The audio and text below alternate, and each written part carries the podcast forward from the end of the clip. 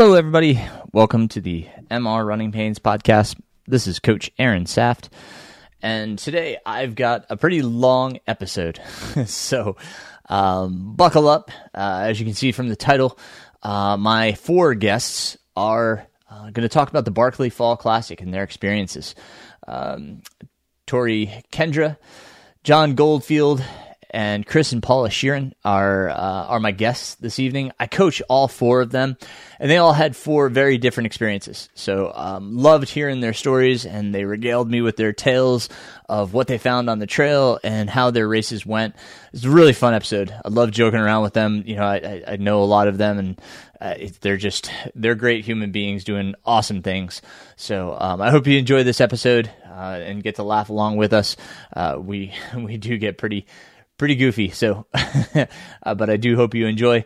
I'll be back at the end of the podcast to kind of talk about what's going on in uh, in the world of MR running pains. And until then, enjoy the conversations. All right, my first guest on the podcast here is Tori Kendra. Tori, how are you? Um, very well, thank you. Excellent.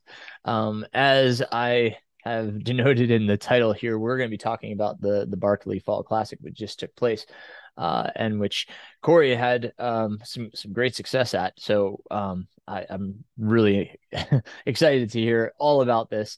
So Tori, uh, why don't you start off with just telling us a little bit about you? Uh, so a little bit about me. Um, I grew up in New York. Um, I'm a city city person. Um, I know that there's a few people that uh, are from the New York area, but they're mostly uh, you know upstaters. So um, I kind of started running um, probably in my teenage years. I wasn't collegiate or anything like that. I just ran for fun and enjoyed it and um, mountain biked a lot. Um, I didn't take running seriously at all. And I think the most I've ever done was a 5K when I was in my 20s. But a lot of mountain biking, um, you know, up and down the East Coast is what I really enjoyed. But I discovered um, ultra running basically when I moved down to North Carolina. Um, I got into um, my first, you know, living right out. We moved to Raleigh when we first uh, moved down here in 20, let's see, 2007 actually. And we lived in Raleigh for two years and we lived right next door to Umstead. So that was my first introduction to trail running. And my first trail marathon was the Umstead Trail Marathon. So after that first race, um, I was I was hurting so bad. I said to myself, I'll never do this again. And uh, I enjoyed it, but yet I was not very, I wasn't trained very well. I didn't know what to expect. I didn't know about hydration. I didn't know about vests. I think I just went out there and, and ran um, without any knowledge of anything. So um, that was my first introduction to trail running. And when I discovered people did more than 26.2 miles, I said, they're crazy. And then I heard, you know, people did 50 miles and 100 miles. And I said, they're even more crazy. Um, so here I am, part of that crazy group. And and when did you go from uh, Umstead Marathon to uh, your first ultra? And what was that first ultra? Um, I believe my first ultra was, I think it was Sky Summit 50K um, in Georgia. Do you remember what year that was? Okay. Um, let's see, probably about 2018. Okay. Nice. 20, cool. yeah, maybe 2018, 20, 2017, maybe. Okay. Around there. What would you say was your toughest race prior to Barkley Fall Classic? Oh, toughest race. Um, I mean, that's it's hard to quantify that because each race has a different uniqueness to sure. toughness. Um, what would you say was most? Well, I know there's nothing much comparable to Barkley Fall Classic, but what would you say, like vert wise, if you were to compare a course? What do you think? I would say um, probably Quest for the Crest is probably fifth, the uh, Quest for the Crest 50K would probably be very comparable to that. Okay, right on. Um, most people have probably heard of the Barkley and and this is the Barkley Fall Classic, but just for those that aren't as familiar with this event, would you describe it for us? Like what's the distance? What type of vert are we talking about? So basically, um, it's everything's a guesstimate because there is no GPS allowed um, on the course. So you cannot use your GPS watch, even if you disconnect it and say it's disconnected. Um, they usually have a bucket right there um, by the yellow gate, um, the famous yellow gate that's uh, in the Barkley marathons. And usually one of the Barkley marathon finishers or Laz is standing there with a bucket and he will ask you to deposit that watch right into the bus bucket and you'll get it at the back uh, at the end of the race.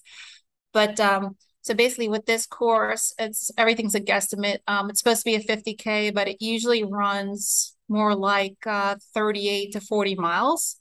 And then um, you have the marathon option with this race, which usually runs probably about 28 to 29 miles.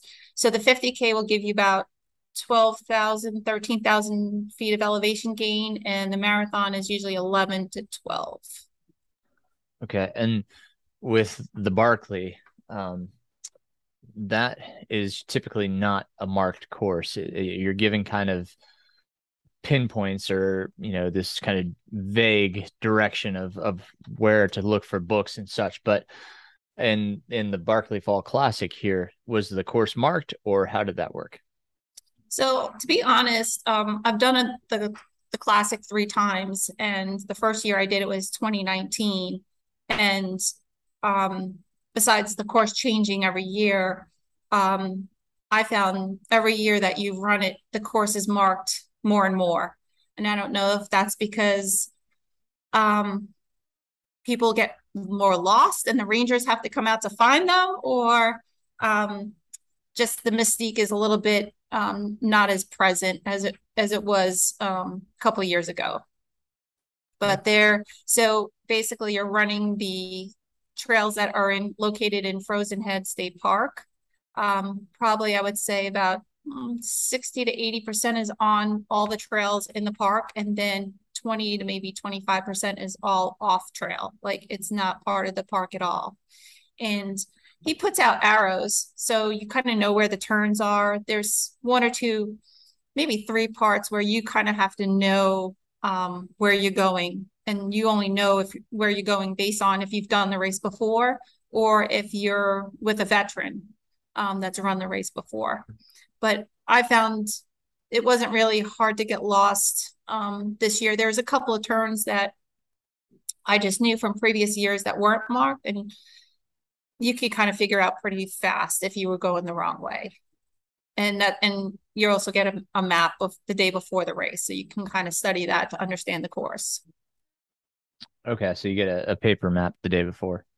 Yeah, it's kind of on a cloth, um, and it's basically marked with all the trails that are in the park. Um, and labeled um, estimated distances and it shows you where the aid station is and it's it's all a guesstimate and it's it's not it's kind of like a like a school map. It's not very uh it's not accurate at all.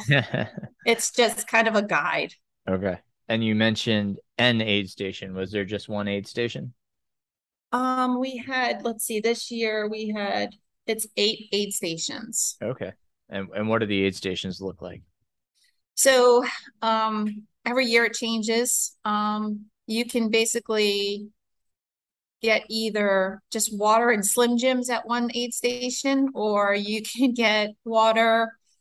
Uh, he and also he um, provides Sword, which is a, a hydration um, electrolyte mix drink. I think um, I guess they uh, provide all that. It's pr- that's pretty standard at every race that he, you know, for the Barkley Fall Classic. So you have that at every aid station. You have water. Um, this year we had chips, which was really nice. Um, I thought that was a luxury. Um, um, he had cookies at you know some aid stations.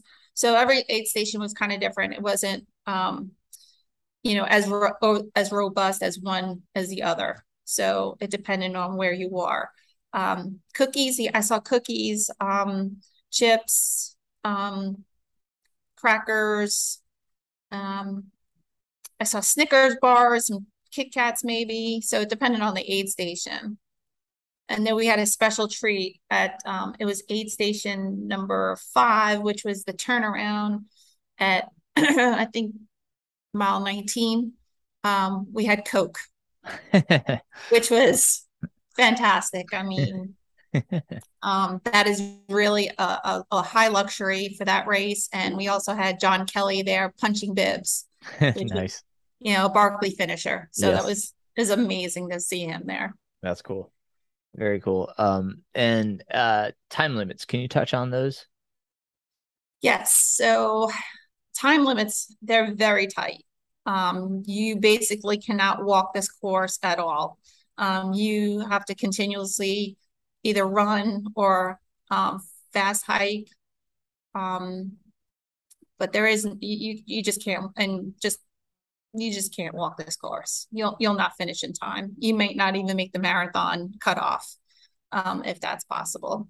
But yeah, just because of how much climbing is involved with this, um, there's a lot of descent, so you have to be prepared to pretty much run that anytime or anything is that you come across, that's flat, or if you're on the ridge line, you have to run it.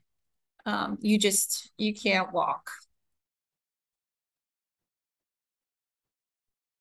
And what was the uh the cutoff uh for the marathon? Uh so the marathon you had to get there. Let's see. I know what the cutoff was for the 50k. Okay. What was that? Uh, was, let's see. Uh 630. So uh, you had so they call that the decision point where um you you get to Laz and it's the last aid station number eight.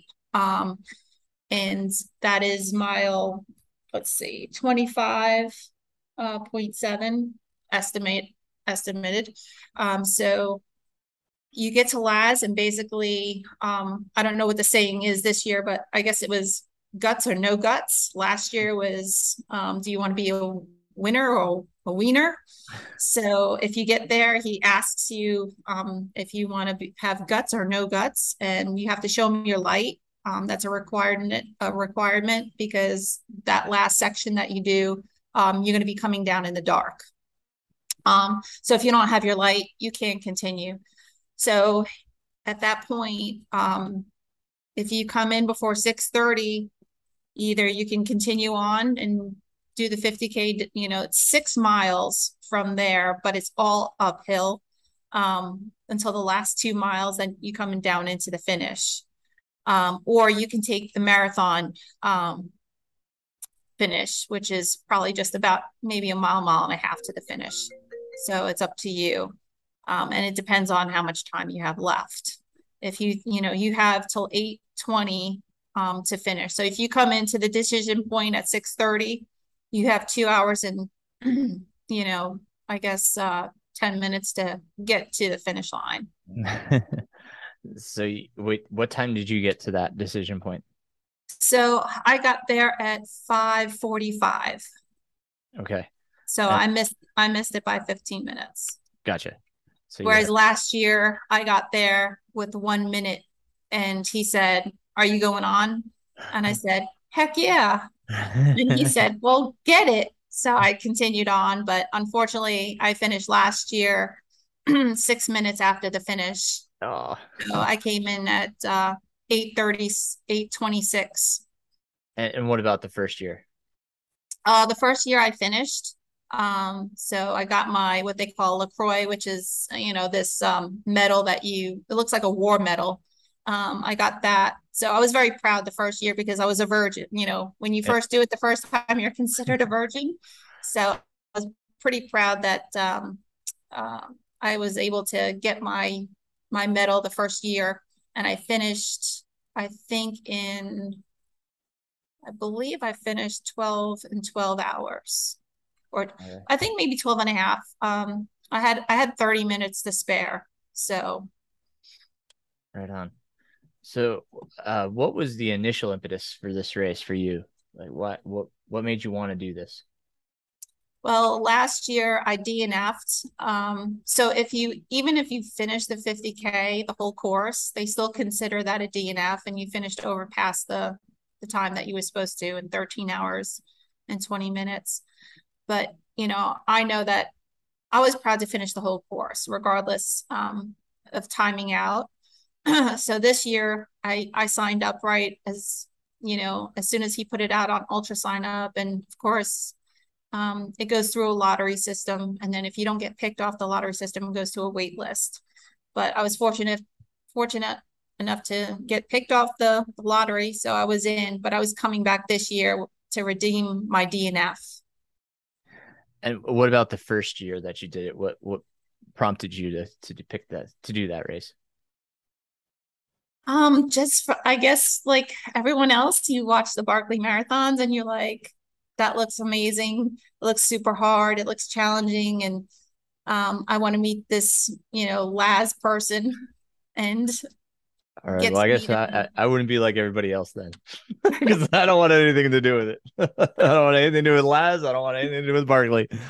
So, but. I'm kind of not infatuated with the race, but it intrigued me. It intrigued me, and um, I wanted to see and under, you know, just go out to this this uh this state park called Frozen Head, and you know, they they claim that you know it's got its own climate, and you know your watch kind of goes bonkers. It's almost like being in the Bermuda Triangle. So I said, you know, I said, I want to go check this out and see what it's all about. And my first year, I was super scared because I was I, I, was by myself. I knew no one there. Um, and now going back for my third year, it's almost like a family reunion, just like any other ultra, you know, that you've done. You know, it's it's always going back and seeing friends and family.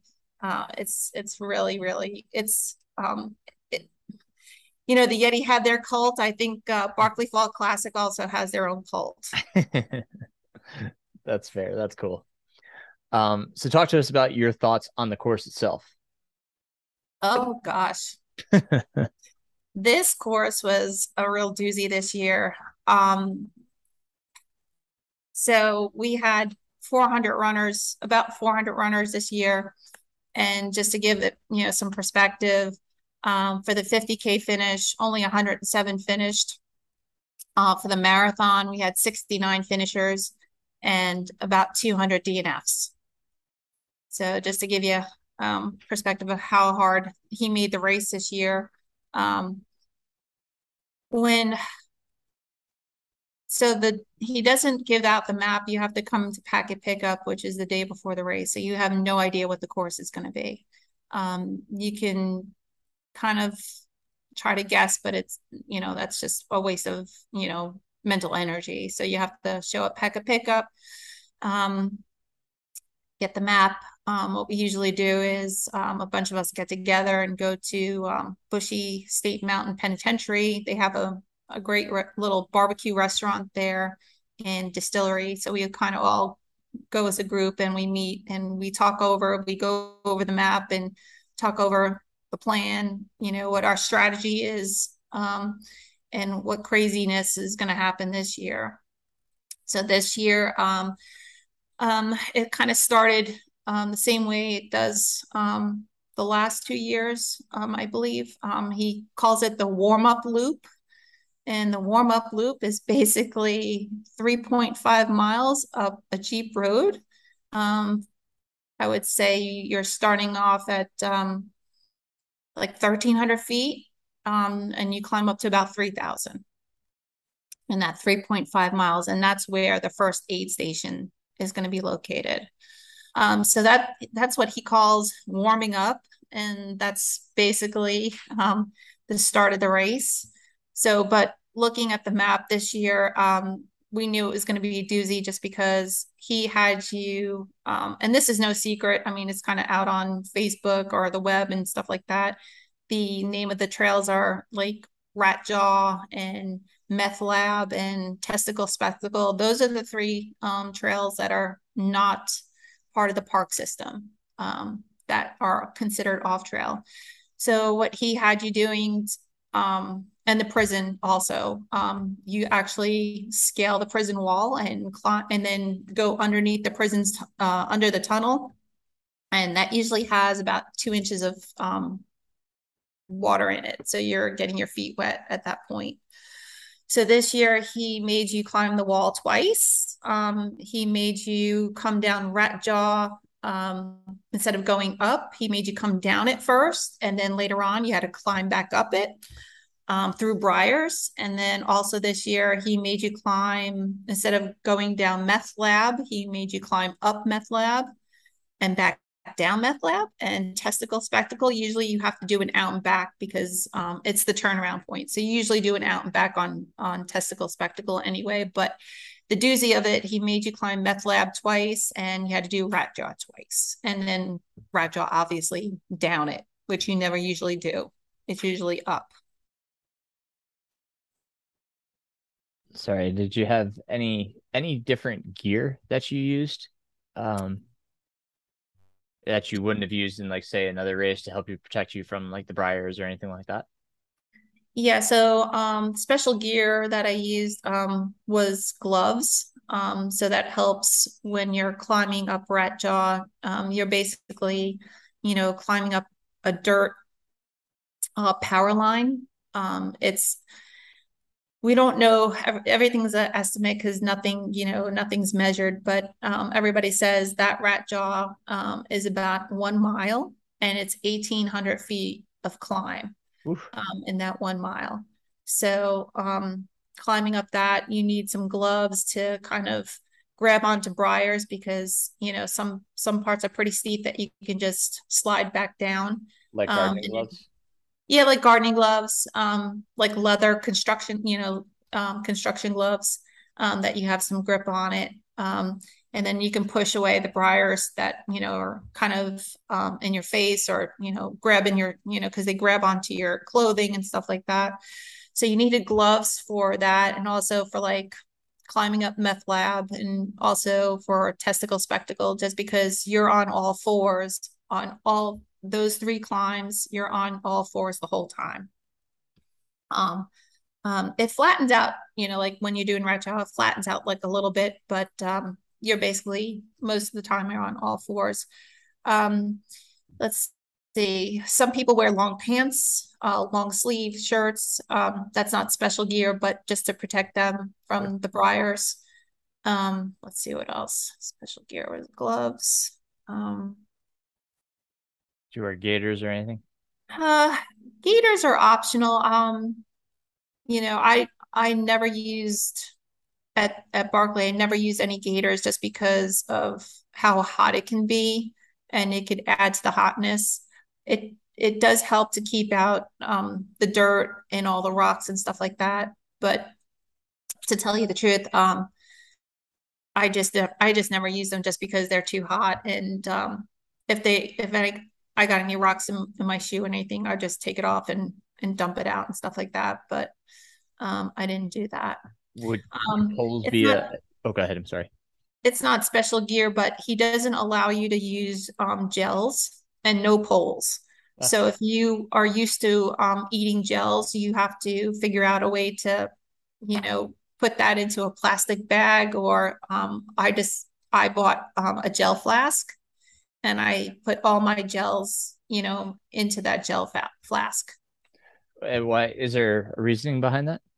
The um, I believe he does that for the trash because he finds that like those little tabs that you rip off the top of the gel um, fall up, fall on the trail, um, and those little packets fall out of your vest or people's pockets, and it just adds to the trash to the um, to the trail and you had you had also mentioned that you know this um, this park has its own weather system. How did the weather treat y'all? So um, the weather for this this year was uh, I thought it was going to be amazing just because uh, we started off probably about 65 degrees um, and the high was going to be 85, which to me is not bad and very low humidity, which is not bad for September in Tennessee. Whereas um, the last two years, the last two times I've done it. Last year we had a monsoon that hit us and a thunderstorm and a lightning storm. Um, and then in 2019, it was 90 degrees and humid um, at like one o'clock in the afternoon. So like this race, it was the high was going to be 85 at 4 p.m. And I thought that was I thought it was great, you know, but obviously other people on the trail were having some difficulty with hydration, uh, dehydration, and cramps um, this year. Okay, so so talking on that, what went um, right for you? What were some things that went right? So I honestly have to say, like this race went pretty per- like perfect for me. Um, I was on point with hydration, nutrition. Um, I felt strong. So like I didn't have any issues with that, which I was very proud of because every race is different. Um, you just never know. But I, what I kind of did a little bit differently was um, I just made maintained taking in calories and uh, making sure that I was drinking. Um, I have a hydration drink um, that I use, and I was just making sure that I drank one bottle every hour and just, you know, um, refill that bottle as soon as I got to the aid station. I kept a bladder on me with one um, liter of water as a backup. So I'd have two bottles, one with fuel, one with hydration, and then my bladder in the back with um, one liter of, like, I call that my emergency reserve water. Very good. Um, was there anything in training that helped? Um, I should also preface this with Tori had just finished the Washington Yeti 100, and she is about to do the regular Yeti 100 in Virginia. Um, so this was not a goal race, but we did add some things. So, um, was there anything that helped you, or was there anything that we could have done differently to prepare you better for this? Um, I think training was um, spot on. I felt I questioned you regarding um, the, I guess, the treadmill uh, hiking part. Um, I was like, we've never done that before. What's this about? And you said, just you know, trust me on this. It's going to help you with the climbing um, at you know at you know at Frozen Head. So I said, okay, let's you know, this is good. And I I actually had to join a gym because I don't have a treadmill. So, um, sorry about that. Yeah.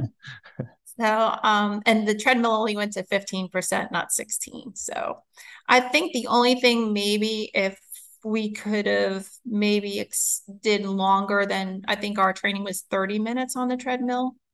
Um, I think maybe um, switch that up to um, maybe rotate it or alternate between like 30 minutes and an hour mm.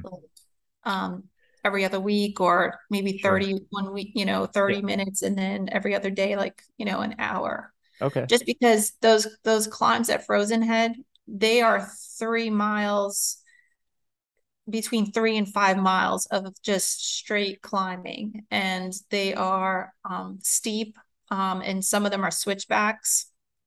Um, one of the climbs, I believe it's Chimney Top, it was very comparable to um, I don't know if anybody knows Green Knob um, by the Black Mountain Campground um, by Mount Mitchell. That climb I thought was very similar to. Um, so like Snooks, Snooks. well, I've only done half a Snooks, and that was kind of on the way down. Oh, you're talking about the uh okay, so the Black Mountain campground side of Green Knob going up to the uh, fire Correct. tower. I see what you're saying. Okay. Correct. Yeah. Okay. Correct. Gotcha. So I thought that was very comparable to that um, trail just because of it just it's just continuously just up, up and up and sure. and the switchback. Um, that's what it kind of reminded me of. Um, gotcha. but yeah, so the the climbs on this park are just between three and five miles, and the downs are just as long and steep. So you're you're you're taking a pounding on the legs. Sure, gotcha, gotcha. And, and to clarify, Tori had mentioned that the treadmill only went up to fifteen percent. I prescribe 16%, and that's only because of what the research coming out is saying that is that we about 16% in that range, 16 to 17% is when it's more efficient to hike. So I always prescribe at about 16%. Um, and sometimes we go higher than that, but that's why Tori said hers only went to 15. So, um, cool. Um, well, good to know. Um, that's, yeah, Okay, so longer treadmill hikes. Um, noted. um, how about anything that went wrong? Uh, let's see, anything that went wrong. So, I mean, this is no fault to, to anybody but nature, but uh, I think, what was it? Let's see. Um, I'd say it was 10 miles. Yeah, let's see. Just before aid station two, probably seven to eight miles in, I got stung by three bees, which really hurt. And I started screaming because they were just stinging me, you know, multiple times all over the place. And there was a guy, we were uh, doing the switchbacks down off on, I think it's Chimney. And uh, I started screaming, and there was a guy right in front of me. And I go, he goes, Oh my God, what's the matter? And I said, Just run faster because I was I was trying to outrun the bees and I was going to run right into the back of him because I was running faster. And he said, "What's the matter?" I said, "Just you just have to run faster." So, um, you know, people were you know stirring it up. So um, that kind of hurt me for, for, you know it mm. it hurt me for a couple of hours. Um, I got stung in the my by in my tricep, um, in the middle of my hand, and my left ankle. So with the sock rubbing and where the bee sting was, um, it was just oh. really hurting so bad. Dang. Um, so not that you know yeah. it wasn't something that went bad, but it sure. it kind of uh, yeah, you know obviously mentally it, it, hurt me. Um, um, so that was one thing. The second thing was um, when I got to meth lab. Um, when you came out of the prison, you had to climb meth lab, um, and it's a very short, steep uphill. And when I got to that, I felt very mentally um, just knowing what was coming and looking um, up that mountain um, or that hill um, was I was getting really down on myself and saying that I wouldn't be able to do it just because of how steep it was. Um, and it's gonna it's gonna take a lot of energy and a lot of time to get up it. So I was basically at that point getting I felt demoralized. You know, I was said my race is over. I'm done. When and when I when you climb to the top of that hill, there's a fire road, and I said I'm gonna drop there. I'm I'm done. I just can't do it anymore. I'm just I'm just tired. You know, I'm just tired of all these ups and downs. I'm like, I'm, I'm just, I'm just toasted. You know, I'm just giving up. So I'm standing there and looking at this hill, and I'm, I'm just like, okay, all I have to do is get to the top and quit. And a girl came from behind me and said, "Well, what are you going to do? Stop staring at it. Go up." And I said, I'm I'm done. You know, I'm not doing it. She goes, just come on, just follow me. And she was very like peppy and upbeat. So I said, okay, fine. I'll follow her up this hill. But when I get to the top, I'm quitting. So on my way up the hill, halfway through it, I saw John. And um, John was kind of off the side of the trail. And I asked him if he was doing okay. And he said his heart rate, his heart rate had gone up. So he was taking a break. I said, okay. I said, I'll I'll see you on the way back because he had a it was an out and back. So you were gonna see the same people by the time I got to the top, I kind of forgot about quitting um, just because um, I met this girl and she was, we were, you know, hitting it off and talking and just passing the time and cursing at the hill and saying, you know, how crappy it was. So when we got to the top, I kind of forgot that I was going to quit.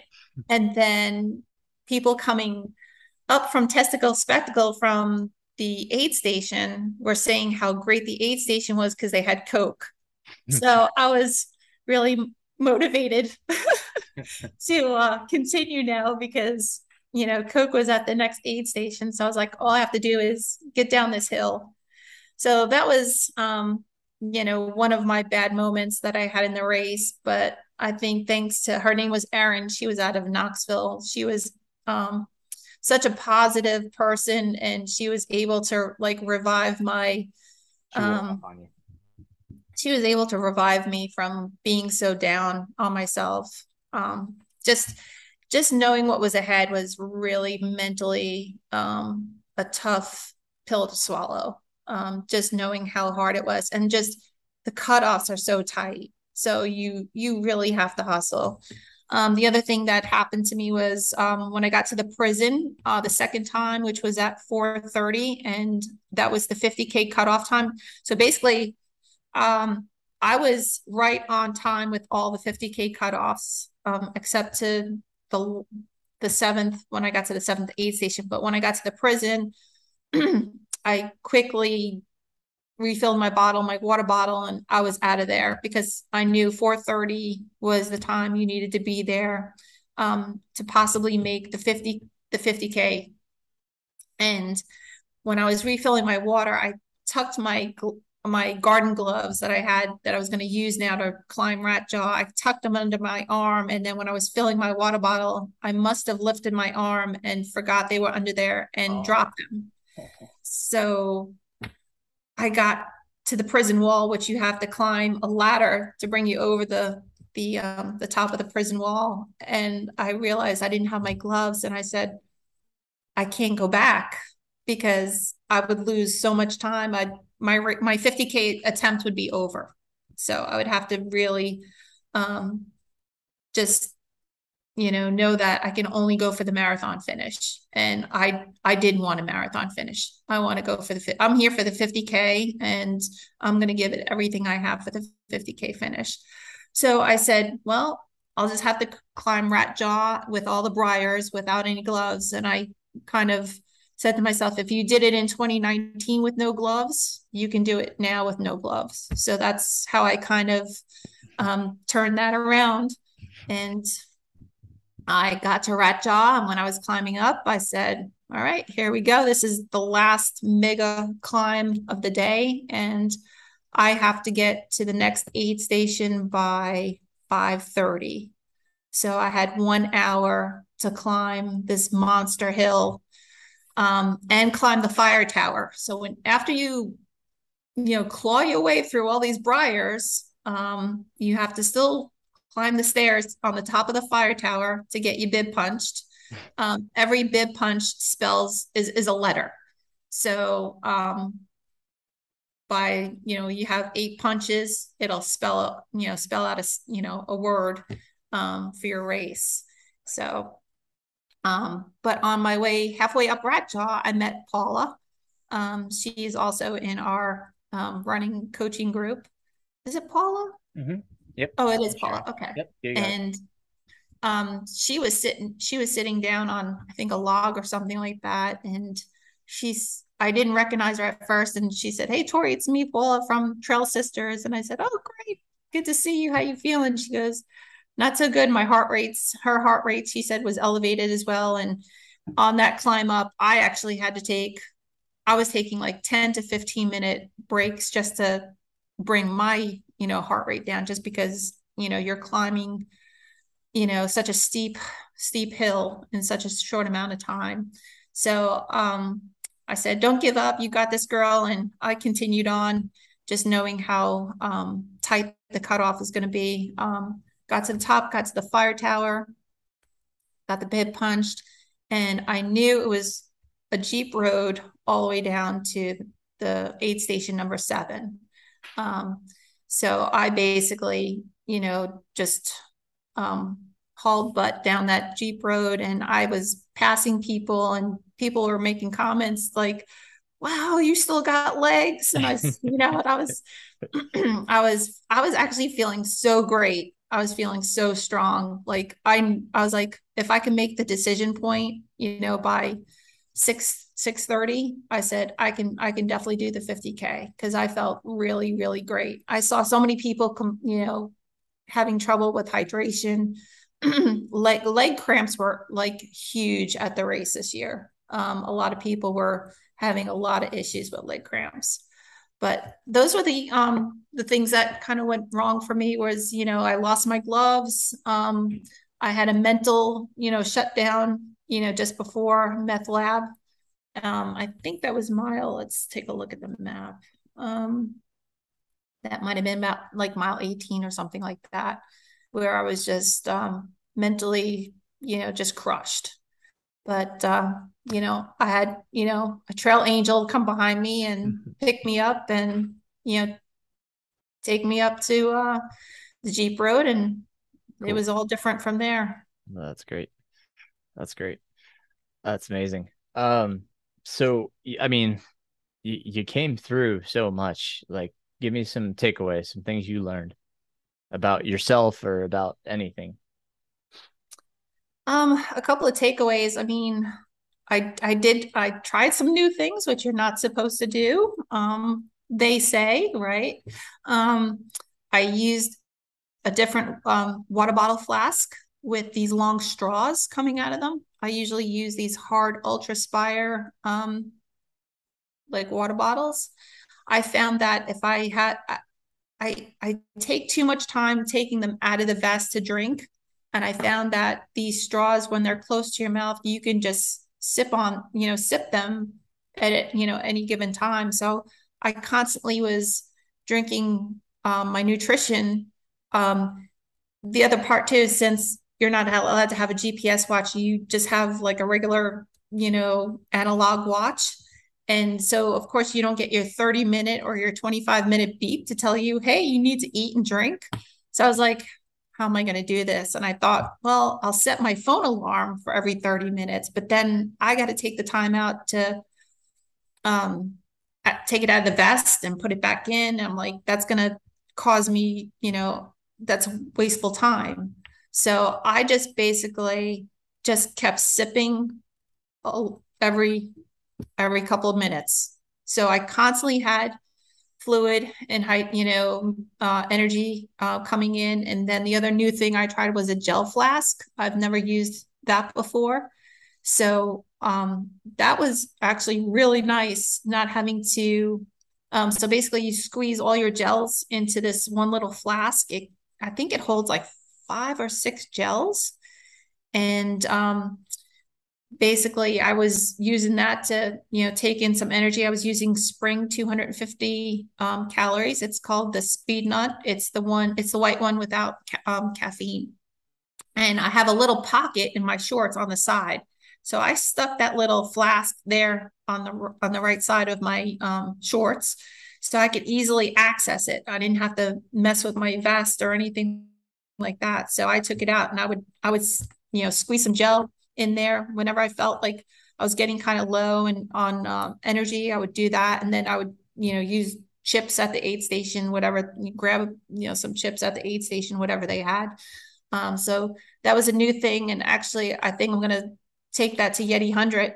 Um, take those two things that I used that were brand new that I've never done before. I'm gonna take those to the Yeti Hundred um, next week. I think they're gonna be very helpful. The other thing I tried, I usually tape my toes. I use um, oh gosh, I'm trying to think, Leukotape. And this year I decided to do something new and use KT tape.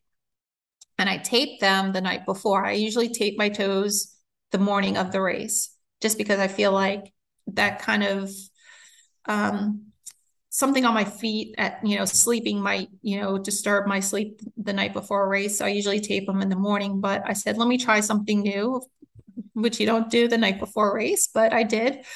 Um, I tape my toes with KT tape. Um, I use the benzoin to make them uh, extra sticky so the tape would stick. Um, and I liked it when I, you know, taped it up. I didn't have any issues sleeping. I didn't feel, you know, constrained or anything like that. My my toes. But the next day, um, after the race was over, I took my, you know, shoes off and my socks off, and they were just the tape was gone. Like they were in my socks, you know, floating around. Like the tape came off the toes, so I knew um, KT tape doesn't work for me. Um, I'm gonna stick with the Leukotape. Um, because for me that works. But I wanted to try something new because I heard such great things. Um, I know I should do that in training coach, but um, I went for it. Yep. Well, you learned. That's you know that's the that's the part of it. I don't think it hindered my race, but um, well, I, I like you know let's let's finish off the race because you've gotten us. You're you're we're going down the Jeep road to the aid station. That's how far you got us. So go ahead and finish off your race for us. So um, I get to aid station number seven. Um, the cutoff time there for the 50K is 5:30. I roll in there at 6, 6.05, I believe, or I think the um, the racetrack, or they did some um, uh, timing this year. Um, I think it was 6, 6.02. So I knew I had to run pretty fast um, on this next section. Um, it was called South Old Mac Trail. And there's a trail sign there. It says it's 2.5 miles to the park um, office. And um, I said, 2.5 miles. I can I can handle that. I got, you know, 30 minutes. I can I can do that. No problem. Well, I forgot how technical this trail is. It's um, it starts off bouldery. Um, there's some some creek crossings, um, lots of lots of rocks. So the beginning of it is is crazy technical. Um, I I was running I don't even know how fast I was running, um, but I was trying to run as fast as I could, um, trying to be efficient, also careful. Just didn't want to trip and fall the last part of the race, and also, you know, I didn't want to risk not being able to run Yeti 100 because um, I know it's a Western state, it's a qualifier, and I needed to make sure that I can show up to that race, um, you know, fully prepared and not uninjured.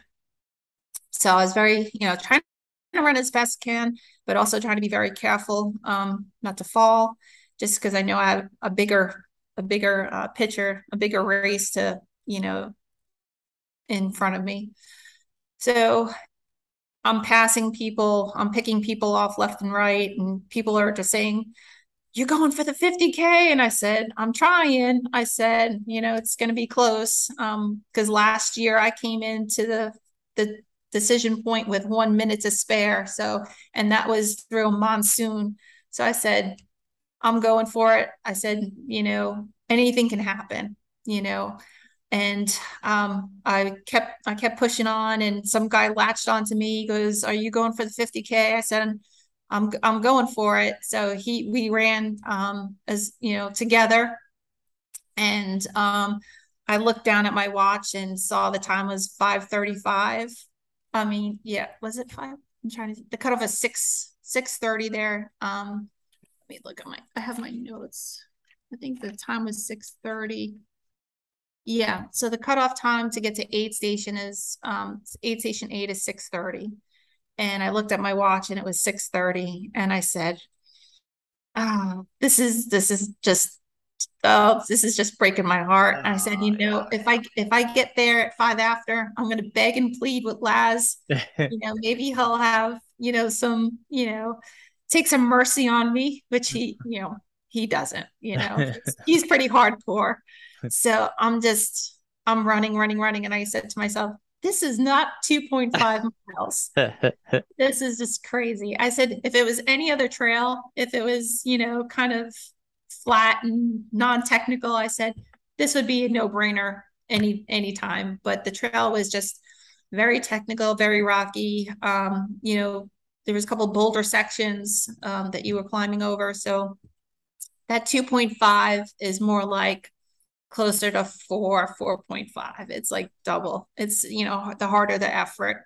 So um, I rolled in there at 645 and the girl said, you know, punching bib, she says, great job, great job. And I look over and I can see Laz. He's, he's, um, he's in a hammock just swinging back and forth and enjoying his time and knowing that he doesn't have to because he's only there at the decision point you know a- after 6.30 his job is done. So he's oh. just sitting in his hammock just uh, swinging away with no care in the world. And i said i can't go over there and ask him you know to let me go on you know it's just he'll laugh you know he'll take he'll take real joy in that um, you asking him to continue on at 645 but i felt um I felt so so strong. Uh, I could, I, hmm. you know, I could have continued and made the 50K.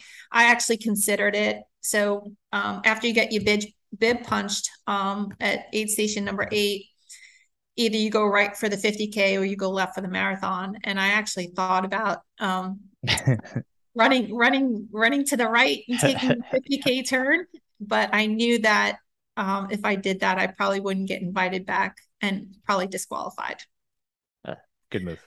so I took the marathon way to the left, um, and you run basically the park road. Um, you make a right turn back into the forest. And in typical Laz form, he's got a little um, little prize for you waiting for you. You have to now cross this creek that is waist deep. and um, so, and there's no way around it.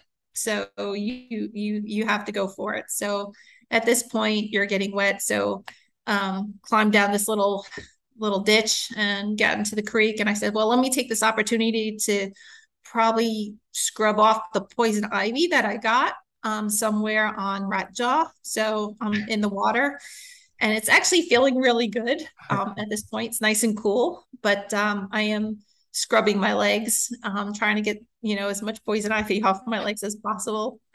Uh, climb out of there. There's a little sign that says one mile, really only one mile to the finish. so uh, I continue to run in and uh, finished in exactly 12 hours. Oh, wow. And where did that put you overall? Um, so for the marathon finishers, um, and you're still considered a DNF, which is um, it's a 50k, but right. you're still considered a DNF on UltraSignup. Um, that put me so it was weird. Um, when I finished the race, it put me second female, um, and then 17th overall. And then I don't know what happened, but maybe they forgot to register someone's time. But apparently, um, now if you look at the results, um, I'm now third female and 18 overall. So I don't gotcha. know if they forgot um, someone to record someone's uh, uh, time or something. Gotcha. Well, congratulations for for getting in there. I mean, through all that. I mean, you had crystal meth and coke. That's you know, that's a lot of drugs on one course. So um, that's right. Yeah, hats off to you. Um, you. I, I hate to even ask. Sorry, are you, are you gonna do it again? so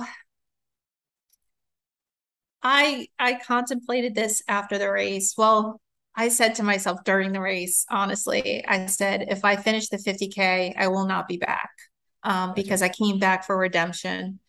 Um, and after I finished the marathon, I was I was kind of discouraged, but also proud at the same time because I I gave it everything. And this race is about that. You have to give it everything. You have to leave it all out there. Not like any race is any different, but this race in particular challenges you um, not only mentally but physically, but also the gear that you have to kind of um, use and uh, improvise at times. You know, um, you know, some people like when we had the monsoon last year, people wearing, you know, grabbing garbage bags from the aid stations.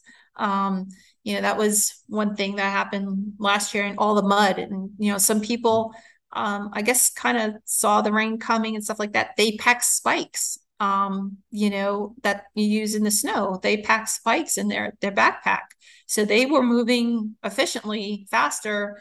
You know, going up, you know, all these climbs that were like mudslides.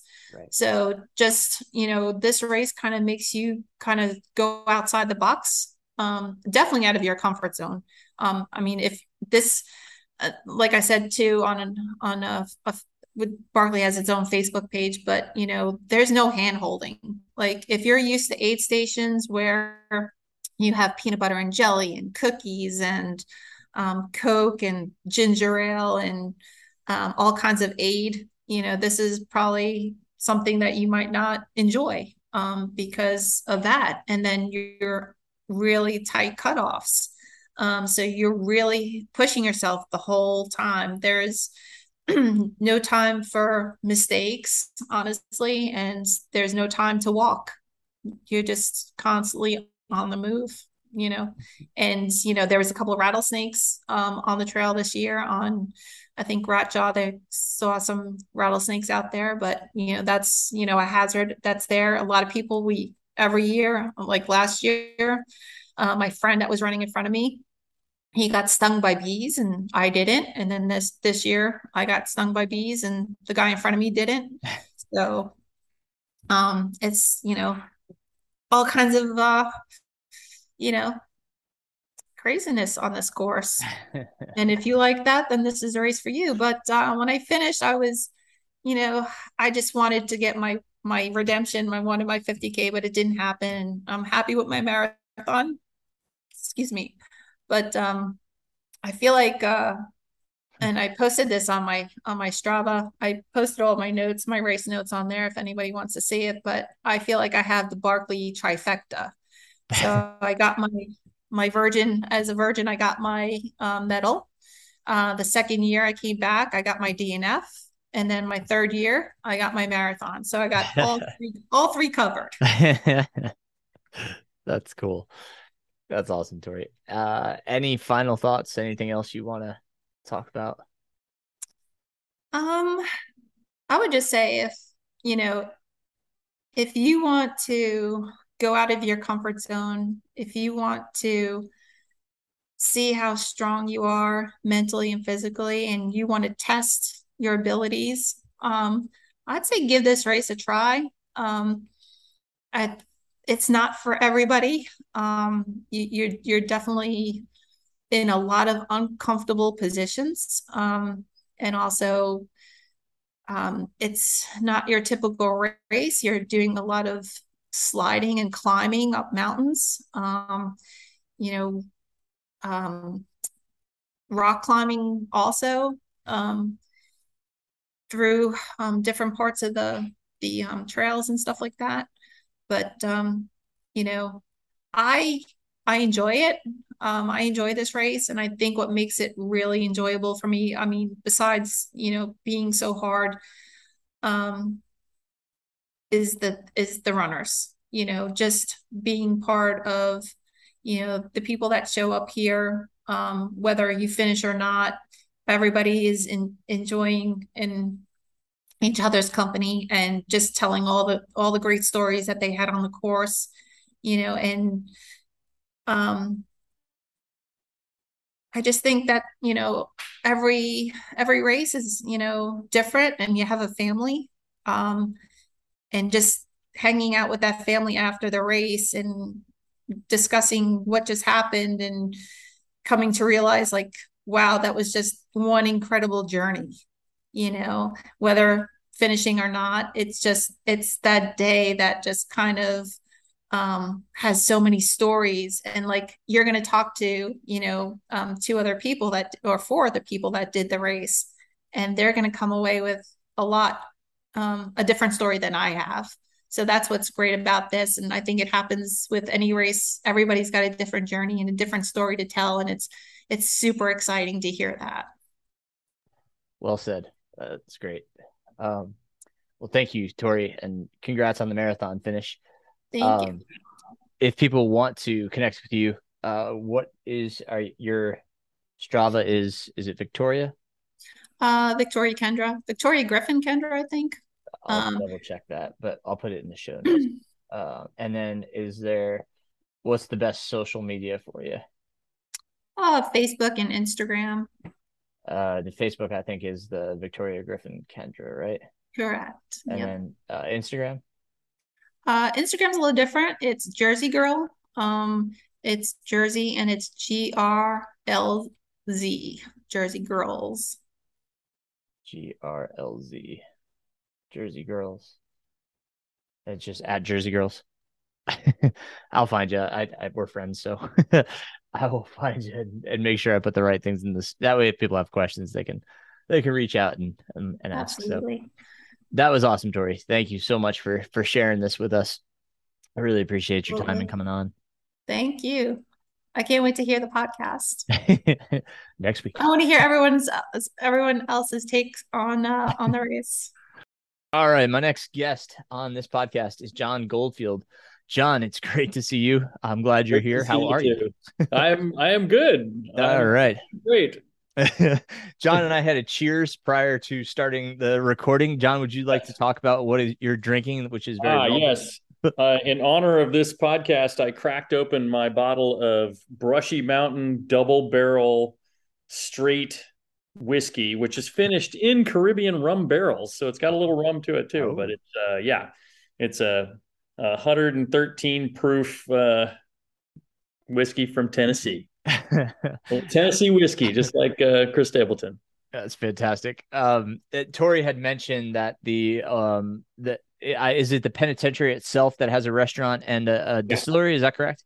Yeah, the yeah right right down the road, just a little bit from it, uh, sort of in front of it as you approach, is a, uh, a pretty tasty restaurant. It has a distillery. They do moonshine and uh, the whiskey and some cinnamon thing and a vodka too. right on, like a, some kind of fireballish. Yeah, Drink. basically. Okay, fair enough. Um, John, you and I know each other, but the audience may not know you. So, uh, why don't you tell them a little bit about your background, who you are, and, and where you're from, and your running background? Sure. Uh, I am uh, 56 years old. Uh, started running um, for real again. Uh, I was I was a runner in high school for a little while, but just sort of uh, cross country and some 10ks. But started running for real again in about 2014 or 15, uh, just to try to get back in shape. And swore I'd never do anything longer than a half marathon, and uh, somehow ended up on the slippery slope of uh, trail running and uh, ultra running. So I've been doing that for uh, for several years now. Um, I uh, have two kids. Uh, right now, I'm working as a, PA in an emergency room here in Raleigh, and um, yeah, that's basically it. Somehow I've managed to uh, put uh, get myself 500 mile buckles and a bunch of 50s and 50ks in there somehow, and uh, sign up for crazier races every year. It seems like. Right. It's, it's that's the way it goes, right? And uh, you had you just recently finished uh, a hundred miler in Tahoe. Yeah. Um, remind me of the name. Was it the Tahoe Uh, 100? Rim. Yeah, Tahoe, Tahoe Rim, Uh, 100. There's a there's a Tahoe 200 as well. But this is Right. the uh, the 100's all on the Nevada side, uh, up coming out of Carson City, and uh, actually about 103 miles, uh, 21 or so thousand feet of gain. So fair amount of climbing and descending. I, I love it how all four of you guys that are, are from our team are from that Raleigh Durham Piedmont area doing this race and doing these monster races. I know. Um, what are we What are we thinking? Well, probably because we don't know any better because we don't actually run hills all the time. Oh, so we have this sort of romantic view of of running uphill and downhill. Of. you got your finish out there, which was you know tremendous, Yeah. especially you know coming from Raleigh and, and not only the mountains but the altitude out there. It's Yeah, it, it was it was tough. I was in the golden hour, but I got it done. it was fantastic. Um, so let's talk a little bit about what prompted you to do Barkleys or the Barkley Fall Classic. Yes. Um, as with with many of these uh, situations, it was uh, somebody suggesting a very bad idea and me saying, "Where do I sign up?" Um, you know, like many of us, I'm super familiar with the uh, the the big Barkley and and the YouTube videos and all the legend and lore around uh, Lazarus Lake and all of his stuff. And uh, two years ago, I actually put my name in the lottery um, and was not anywhere near prepared to run it and didn't get pulled, thankfully. Uh, last year, did the same thing and uh, even ended up scheduled to work that weekend. So there was no way I was going to do it. But last year, a friend of mine um, who I met through a uh, Tanawha Adventures trail camps um, came out to run it and stayed with me. And he actually, I hooked him up with Tori, um, and they drove out together uh, and ran the race and came back and regaled me with stories and all this stuff. And and and made it clear that I had to try one more time. And so last year when I put in for the lottery, um, when it first opened, I immediately got in and thought, all right, you know, here's my turn. It's my turn to do Barkley Fall Classic. So I didn't, I honestly didn't even worry about it. I just thought, yeah, this is going to be great. It's just a hard trail run. And if these guys can do it, I can do it. And, you know, whatever. It's, I have no idea what I'm, what I'm getting into essentially, except what they tell me. So that is the funny thing about Barkley is that you can't, there's, there's nothing, you can't go online and watch videos of people running the course and get a feel for what you're going to do at what point and i do i do so much training you know aaron i you know me i do spreadsheets and i do like lists and i have it all figured out and dialed so that I have everything thought out that could happen so that when weird things do happen that I'm not prepared for, it's like the most minor adjustment, you know? Um, at, at Tahoe, I had everything figured out down to the wire. And for the most part, everything fell in place. And the stuff that didn't was just like, okay, that's great. I can take care of that because everything else is taken care of. this race, I knew from the start that I just was going to have to wing it. Um, and I was really busy with other stuff. I got a whole bunch of other things on my mind. I was getting through this other hundred mile race. I got a, a, new job thing on the horizon, a uh, new relationship in my life. So it's all these other distractions. And so it was just like it was on the calendar coming up, and that was it. You know, oh, Barkley, we're going to Barkley, and we'll figure it out when we get there. Holy moly! uh, holy moly is an, an, accurate description as far as I can tell. right. Um, yeah, yeah. Uh, you know, Tori started out the conversation by saying that uh, you know everybody knows of of Barkley now, and everybody wants to do it. And, and I told her immediately, I was like, well, there's one person right here that has no intention no of ever going to do anything like that has Barkley in the title. Yeah. Um, but uh, you know, I, will go for a run at Frozen Head State Park. But uh, you know, Rat Jaw, nah, I don't, I don't need it. oh my god. Um, so um, so this is was your first time, right? Yeah. And, so and... so first time, had no idea. Just I'm yep. a Barkley virgin, and right. uh, mostly there was a lot of people this year that were first timers. Okay. Did they yeah. say how many by chance? Uh, I want to say that nearly half the field. Wow, holy cow! Yeah. And there was about 400 people. Tori said, I think. Yeah, I think there's about 400 people that okay. that toe the start line. Wow, holy yeah. cow! Um, and that's that's all pulled through the lottery, pretty much. Yeah, essentially off the wait list. Yep, from what I understand, it's it's a it's a completely random lottery to get in the first pull, and then the wait list isn't even in order it's just random off the wait list too. And so it's nothing like Hardrock where there's like a, a virgin wait list and a or excuse yeah. me a virgin lottery. It's just everybody's all in the same pool. Everybody's all in the same thing. Now everybody says that there may be some you know behind the scenes finagling. I'm sure there is. You know there are people that he really wants to be able to run it again. Maybe there's there's sure. a few guys that were trying to keep you know streaks going of numbers of years in a row. And sure, uh, you know Corey Waltering was in, and you know right. maybe he was considered as a, an elite and let in later. Who knows? You know I'm sure there's some of that that he can have some flexibility with. Um, but for the rest of us, you know, schlumps, we're just on the wait list and we don't even know where we are on the wait list. So he didn't post the wait list or anything. It's just kind of no, it's completely random. So yeah, just, yeah all of a sudden you get an re- email. Yeah, uh, you get a condolence letter email is right. what it is. Yeah. Yeah. Oh my god. uh, very good. So um Okay, so you know we've already said this is a humdinger. So you know, let's talk about this humdinger. Tell me about this course. What was your impressions of this course? Well, the, the funny thing is, is uh, my my friend uh, who is from Norway. His name is Magnar, um, and he's he's an outstanding mountain runner. That's his thing. He runs European mountain races, and he's done he's done Barkley twice before and finished the 50k both times. So he's he's quite accomplished and is also very humble about his uh, his deeds and and he's very kind and stays back with me at the beginning of races and you know that we've done together and all that stuff. We we went to packet pickup and we get at picket packet pickup on Friday and we got there around know, one o'clock two o'clock in the afternoon and you get a, a bandana that has the map printed on it and that's the first time you get to see the course. So we jump in the car and we're driving to go get, grab lunch and he looks at he's looking at the map very quietly for a little bit, and then all he says is, "Oh no." I'm driving and I say, "What do you What do you mean? Oh no!" Oh, That's no. all you said is "Oh no," oh, and he no. just he wouldn't even answer for a minute. And I said, "No, you have to be. You have to tell me what you're thinking right now. done this course twice, and it was hard both times you did it, and now you're saying oh now no. I'm saying oh no." no. So he he was saying oh no about the the three signature hills, you mm-hmm. know, Rat Jaw, Meth Lab, and Testicle Spectacle. And he said, no, we've never, he's never sent everybody up and down all three of those in one race. God bless. and he was worried. And I said, I, I, really at a certain point I listened to all the people like we got to lunch at the at the distillery at the prison and all these other people and Tori and her husband and Magnar and then people have done it before are all talking and giving advice and saying well here's maybe what this is going to be and here's maybe how this is going to be and you really need to try to do this or that and honestly at a certain point I just told everybody I think y'all just need to. I'm not going to listen to anybody anymore because y'all are scaring me. All you're doing is scaring me, and I know I have to get out that start line, and I have to put one foot in front of the other and do something. Right. So I'm just going to go out and, and run.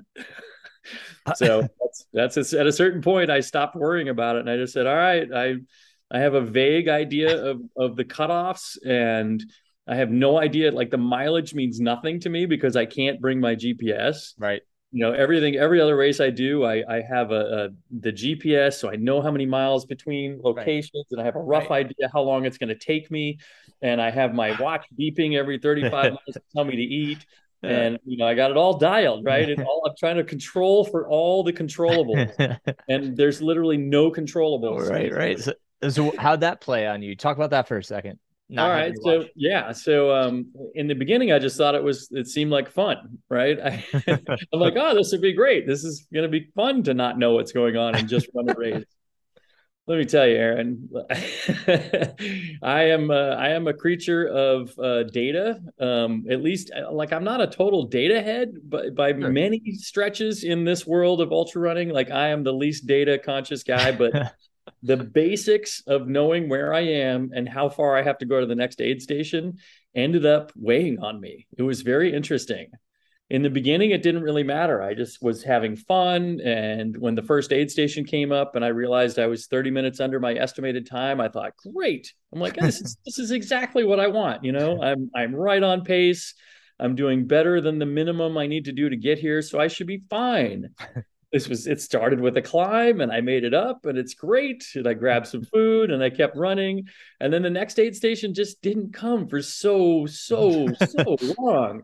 And I kept thinking, is it because I'm slow? Is it because it's steep? It didn't feel like that was the case, but maybe did I miss an aid station? Right. Did I was there a, an imaginary aid station at some point? Because might do that too. Uh, I have no idea. And so that just compounded as I went on and on until finally the the sharpie that I had written on my arm of all the times just rubbed off, oh, and that was like, okay, well, that's clearly I, I can't even think about that anymore. I just keep moving forward. so, I mean, my whole idea was the the only thing that my takeaway from all these discussions was that the first, mostly like the first half of the race was going to consist of actual trails, and they were re- legit trail running ultra trails, like nothing nothing to sneeze at, lots of climbing, some you were a little bit technical or whatever, but stuff I had done before. I've climbed hills before. I've I've struggled through the the uphills at South Mountains. I I did Tahoe Rim Trail, had that god awful straight up the ski run thing twice. Um, and I said, okay, that's fine. I can power through these things because I know what to do. And if I can just get through the first part as efficiently as possible, then I can struggle through these crazy hills that I have no idea what they really mean. These briars and meth lab and all these other things. I'm just gonna like see what they are and kind of enjoy the spectacle of being on those things for the first time ever, ever eh, having seen them on YouTube videos and everything. Right. So that was the plan. and the plan went pretty well for a while. I actually was I, I ended up ahead of Tori for a while and I didn't really feel like I was I was extending myself too much, but I felt really good running downhill and I kind of bombed some sections. Probably messed up my quads a little doing that, but but honestly, I was doing fine until uh, there was one long climb uh, up. Uh, yeah, what was the hill? Um, uh, it was the one with the the tower. I can't even remember. Tori knows all the hills. it, uh, I think that was was that Rat Jaw that no, it wasn't. It, was, it wasn't even. It was before Rat Jaw. It was coming up. Um, she had mentioned it. How there was like a punch. You had to go up the steps to the. Yeah, you got to go up the tower. And before it was basically getting up to that point. I had worked hard. That's all. I had just yeah. kind of worked hard, getting up to the ridge line, and then I climbed the tower, and I was all proud of myself. I was like, okay, I'm really tired. I'm you know I'm pretty fatigued, but there's Rat Jaw in front of me. So let's get to it. You know, let's just start going down Rat Jaw. And um, and what I think so. In, in, there's all the retrospect, right, of things I could have done better, things that might have like set me up for failure and all this stuff. Sure. Um, because you know the the the spoiler here is that this was a D, this is my first DNF ever. This race, and I'm proud of it. It's it's a good one. It, it beat me fair and square. That's fair. That's but fair. I I hit the top of Rat Jaw, excited to jump into the briars because I'm an idiot. And I'm basically like 12 years old in my head, or 10, maybe even, I don't know, five at that point. And I was like, let's do it, bring it. so I slide on my butt down that first little entry into Rat Jaw, and it takes me about an hour to get down this hill um, just working my way through the already pretty, you know, pretty cleared out path. I mean, from what the front guys went through, I can't even imagine because, right. you know, it was unstable and a little slippery and would catch your foot and you had to hold cables and stuff to get down. And, you know, it wasn't easy, but it was definitely, I wasn't blazing trails, which is great. But what I didn't do is I didn't eat anything that entire time and I didn't drink that much. And it was hot, it was exposed and it was downhill. So it wasn't like I was working all that hard, but there was a stretch of time where I wasn't taking in fluids and food. That's where that started. Mm. Then you get to the bottom, and you, it's this ridiculous little, like, you know, I don't know, 15 foot drop down this sheer cliff in dirt where everybody's cheering for you and laughing. And there's the ohs and the ahs, like they're watching a, you know, fireworks display when you when you swing and miss something and look like you're going to fall on your butt. And you get to go through the prison and all that stuff. It's really fun. You're going through the tunnel and it's like, oh, there's all these like signature things. And then I roll into the aid station down there and I realize, oh, I, I haven't eaten in a while. And I haven't even finished my water bottles. Like there's still water left of these bottles.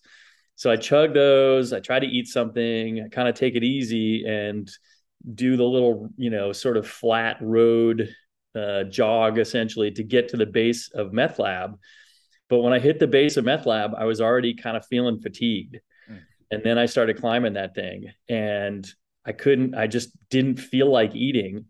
And I was starting to run out of water again. And it was hot. And oh my God, I couldn't get my heart rate to slow down. I would get dizzy. I'd hmm. stand up and wobble and almost fall backwards down the hill because it was so steep. Uh, I spent a lot of time crawling on hands and knees, or really hands and feet, like kind of digging my toes in yeah, and then putting my like fists down into the dirt because um, I had my work gloves on and everything still, but just like crawling, making such slow progress up this hill.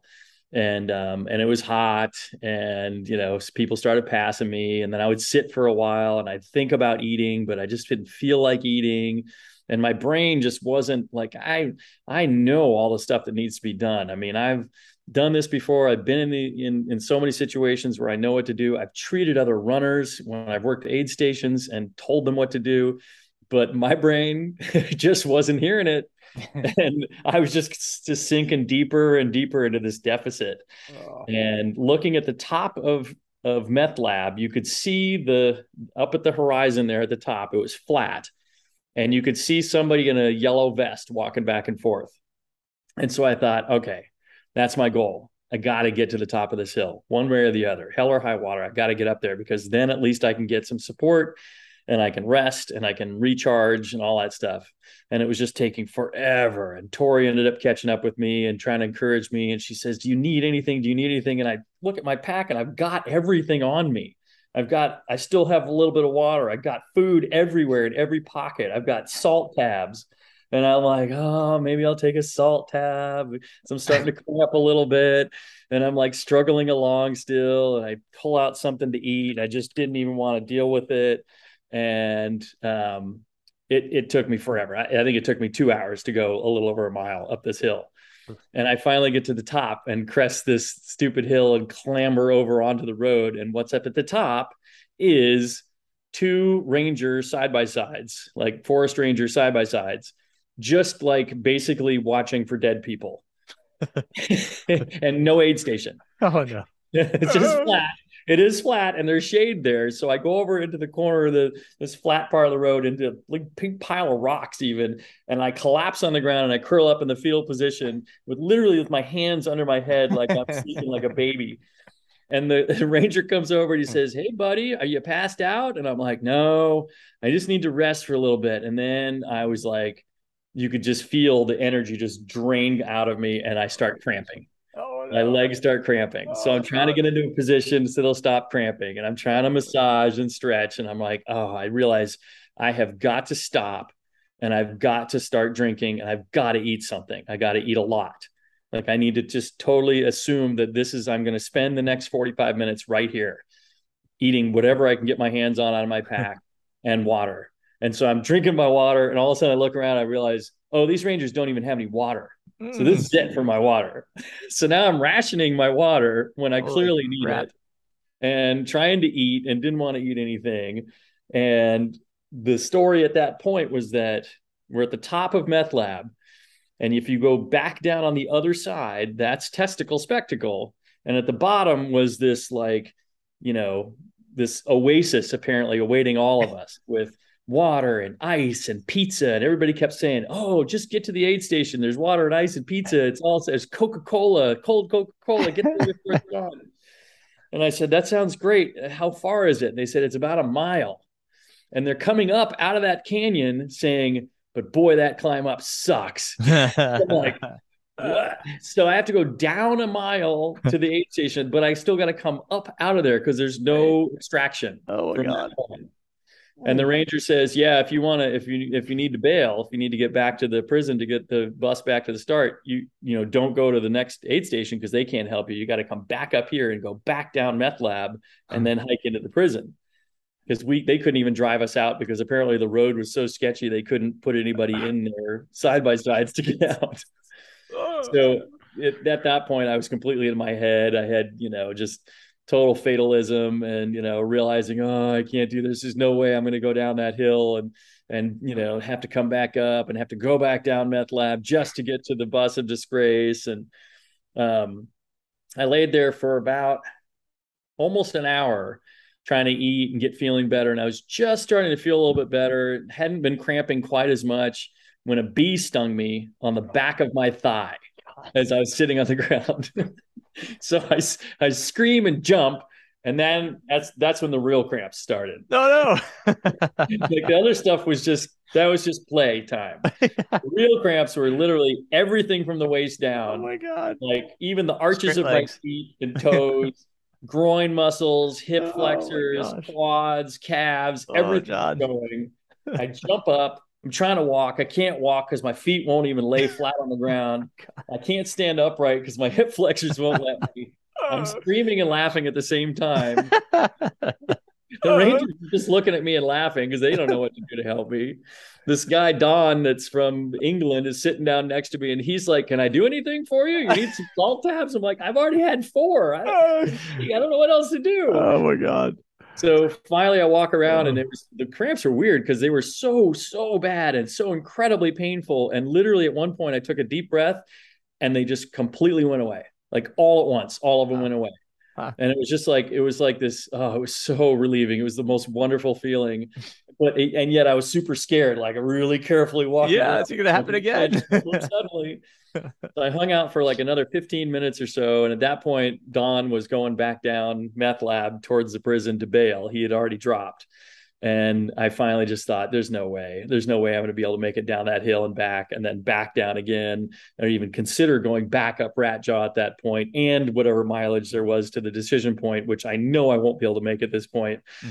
And so I walk over to the ranger and I said, "Yeah, I, I, think I need to. I think I need to head back to the prison." And he said, "So you're dropping?" I said, "Yeah." And so he gets on the radio and he says, "Runner two seven two is a quitter." And I just, I just thought, oh, that hurts so much. that punch right in the gut. Oh, two seven two is a quitter. yes, I just saluted him and said, "Yes, I am, sir." Yes, and, I uh, am. Uh, me and Don started down the hill, sliding on our butt, and kind of helping some other runners were coming up. They were just like completely wrecked, and we would talk to them and say, "Well, here's the deal. This is what we discovered at the top. So you make the decision what you want to do." Yeah. And uh, by the time we got back down and we were walking into the prison, you know, I felt basically fine. I was tired, but you know, my body was okay. And I sat down at that aid station for a while and chatted with these middle schoolers who were running the aid station from Coalfield. And they were so cute and funny. And they were asking all these funny questions. And they just thought I was the craziest, weirdest thing ever. And, and then eventually they they said, Oh, the bus of disgrace's brakes are out. So you got to clamber in the back of this pickup truck, the, the high school football coach's pickup truck. And we'll drive you back to the finish. And that's how, oh that's how my race ended in the back of a pickup truck. Oh my God that is such a great story, man. Oh, oh my god. god. Uh, not not, not the fact that you DNF, but just the way it happened. That's I yeah, mean, it was it was spectacular for sure. It's, it's yeah. a total blow up. As a spectacular DNF. That was if anybody has a good story to, for having DNF, that that would be it. That's yeah. Fantastic. I was I was a complete miserable piece of crap going up that hill too. I was so pitiful. oh my god and I was so dirty too. Like I got dirty doing stuff, but then like I literally was wallowing in the dirt at the top of the hill. So my shirt, I have an MR Runningpains shirt that I wore. Oh, I thought it would be funny to show how yes. dirty it got because it's that, white. That it's text was priceless. that that that I mean, and then the washing machine, like just the right. the brown water in that washing machine. I was like, oh my god. It took like loads. God, you're gonna have to get a new washing machine. I don't I don't know if you could sanitize your washing machine. That's just it was so bad. Oh, oh my god. That Oh well yeah. I, like I can I can commiserate, dude. Like the the dust that I talked about out at Bigfoot. Yeah, uh, I wore my Olympus for the first time today. The the pair that I wore the most out there, right? Yeah. And they're like they're already brown, so it doesn't like it doesn't do the the dirt justice. Like I, I can't tell how dirty they were until I took them off and looked at my feet today after the run. Yeah. They were totally brown just from all the dust from Bigfoot. I mean, it was disgusting. Yeah. I was like, oh my gosh, they are so dirty. Oh my God. Oh my God. So um back to the um you talked about a few things that I'd like to kind of go over. Um, you talked about your nutrition. Now, Tori had yeah. told us that you you can't carry your normal gel packets. Right. How did you deal with that? So I actually went to Target and I bought some uh, shampoo containers that are a uh, like a latex uh, squishy uh, okay. material. Yeah. Um, and I was very worried that they would bust open and squirt all over everything, but they actually did pretty well. Okay. Um, if I the only problem was that I had one in my accessible pack, and that held two gels. Um, so I had two more that were in my main pack, but once I got to Rat Jaw and was too busy, like you know, staying upright, right. I stopped getting new things out of my pack. Yeah. yeah. So I didn't actually access those until I was laying on the ground up at the top of meth lab and you know already in a bad space. So sure. um, figuring out a way to have better access to the gel food would have been a good thing. This is all, all the lessons I learned from this one. That was one of them was that when it's hot and when I'm uh, struggling uphill or running downhill and too busy to, to hold something and, and more importantly, to chew something, um, I need the gels and, and mm-hmm. the, the awesome sauce is what I was using. And I can tolerate that in the heat for a long time. I mean, mm-hmm. that that carried me through Tahoe Rim mm-hmm. uh, really well because it was the thing I could easily put down. You know, even when I was running, I could breathe still. You know, chewing. Like I, I like to use payday bars and I like to use uh, Stroop waffles and things like that, and even granola or like Clif bars. But I can only do those when I'm either walking or running on a really good flat where I don't have to think about anything and can kind of chew with my mouth open mm-hmm. and breathe through it. But gels I can get down and yeah. and not being able to pack a lot of gels and not having access to the ones I did have, um, I think limited some of my nutritional intake a little bit too. Did you have any of that other stuff on you, like the paydays or the bars or anything? Yeah, I had all that stuff. They were all easy access. Right. Could have gotten yeah. those at any second, but right. did I? No. Nope. My brain said, "No way! I can't chew a payday right now. I can't even breathe." Yeah, yeah, yep. Understood. Understood. Yep. Had it all planned. That's right. Yep. The, Wrong plan. Yep. Yep. That, that's that's right. it, it, it's it's good to have a plan until you get punched in the face, right? And that's much. I got definitely punched in the face. Thank yep. you, Mike Tyson. I yep. got punched in the face by a meth lab. BIP number two seventy two. yep, two seventy two has been punched in the face. He's a quitter. Check. yeah. yeah. So that was that was definitely one thing. And and so like if, if I were to do that course again, which you know I'm still and have too much PTSD, so I'm definitely saying no, I'm not doing that course again. But if I were to literally be in the same place I was last weekend, when I got to the top of Rat Jaw, I would have stopped and had a picnic. Mm-hmm. I would I would have spent two minutes just eating and drinking. Mm-hmm. If I if, if, you know knowing what before I know the now, descent right before yeah the- before the descent just like put it all in and then don't worry about it just yeah. get down maybe drink some when you get to the bottom but like that's where I was going to have to take in food and then same thing going to the aid station at the bottom have something at the aid station but then when I got to the bottom of meth lab instead of looking at it and saying oh boy I better get started on this hill stop and eat something. Yeah.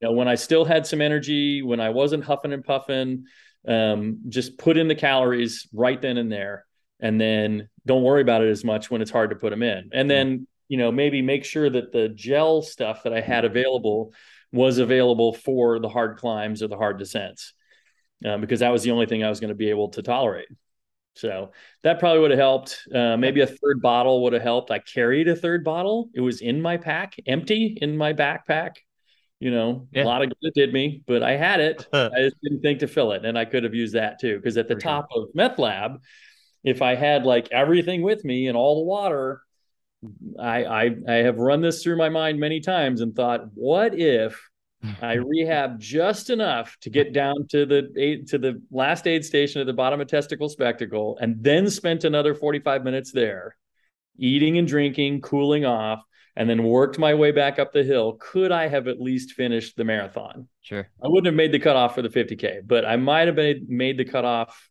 of all the rest of the stops and made it to the end still because I had a lot of time that that is the seed right that's the seed that's going to start growing in you and that's terrible. the questions that you will start evolving in your brain for when ultra sign up pops up and says the registration is about to open for the barkley fall classic that you're like son of a i'm going to sign up yes, I, ah.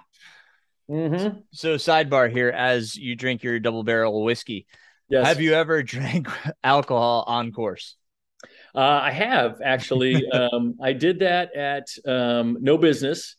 Uh, no Business had some type of uh, cinnamon whiskey. It wasn't Fireball, but it was uh, some type of cinnamon whiskey. I think at Duncan Ridge, it's called. Okay. Which is about mile 62. So it was the middle of the night.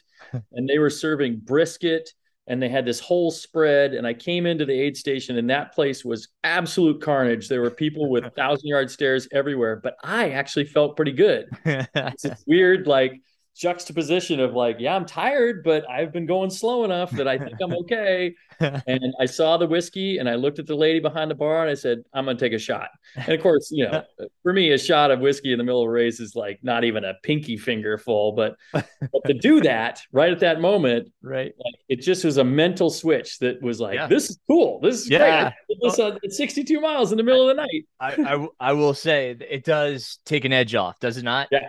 It does. Yep. Yeah. And it also wakes up your mouth. Like my mouth yep. always tastes like cardboard at about that point. Everything I've been taking, all the sugar, basically. Right. Everything just tastes bland and blah, and you can't really ever get that taste out of your mouth. And I do, I do carry those little wisp toothbrush things yes. with me, and that helps a little bit. Right. Cinnamon whiskey, like just boom, wakes up your yeah. taste bud. It's like scope yep. Yeah, it is. it's just like that. I, I, was my mine. I think I was okay. I was at Georgia Death Race. Uh, yeah. was near. I believe it was Winding Stair, if I'm remembering correctly. And I, the Budens, uh, Beth Buden and her husband were were there, Mark, and they're they're wonderful people, and they were running the aid station. And my race was not going well. I, I was I was getting near the end though, and I knew I was getting near the end, and uh, you know I was trying not to be frustrated because I wasn't having the day that I wanted. And they said, Hey, Aaron, would you like a drink? And I looked at their spread and I was just like, wow, holy cow, these are not well drinks. Like they had Grey Goose, for instance. And I was just yes. like, I'll take the Grey Goose. and, and you know, like when I had that, it, I, it took the edge off. I did not yeah. care about where I was or what position I was in. I was just like, I'm almost done. This is a good day, you know? So yeah, it's but, such a mental thing. Yeah, right? it's not the alcohol is not in, in, anywhere near enough to actually do anything. No, no. this mental idea of having yeah. done something like that. It's just relaxing, you know. Yeah. Like uh, it, not that I'm suggesting that everybody should do shots in the middle of a race, but uh, you're gonna you know, get a lot of you're gonna get a lot of comments on this one. Yeah, well, you know, it's it's well, I, I, just thought of it at the prison. I'm like, you know, it wouldn't be a bad idea if the uh, distillery right. set up, you know, like at the yeah. prison. You hit it twice, right? At the, at the yeah, prison? we come through the prison twice. Yeah. Of course, it's fun by middle schoolers, so that might have been one of the reasons. Oh, yeah, there, but... maybe we put the middle schoolers elsewhere. right. Well, and I think part of the problem also is that this is all in a state park too. Like, mm. I hmm. guess at the prison, it's not technically in the state park because that's ask about that, private property. Yeah, yeah. In state parks, you can't ever have that. Right, now, right. At South Mountains uh, marathons um, there's one aid station that's that steps out of the state park slightly as okay. you get to the top of a mountain. It's on a road, right? And those guys always have fireball. so that's good to know if you're running South Mountains that right. they're even right. though it's in a state park, you can always get a little nip. That's yeah. No, I, I you know I've I've I don't want to incriminate myself, but we've had races in the past, we'll say in generality, in mm-hmm. which there may or may not have been alcohol right. at various aid stations. Uh, not through any doing of my own. This was volunteer done without my knowledge. But when the Brooks came in and was just like, dude, that you know that aid station that had this, I was like, wow, really? I did not know about that. They're like, it was great. I'm like, all right, right. well, good for you. um, anyhow, yeah. Um, so um, other things you talked a little bit about the the gloves uh tori had yeah. also mentioned gloves did you do anything else um gear wise in order to kind of prepare for you know all of right.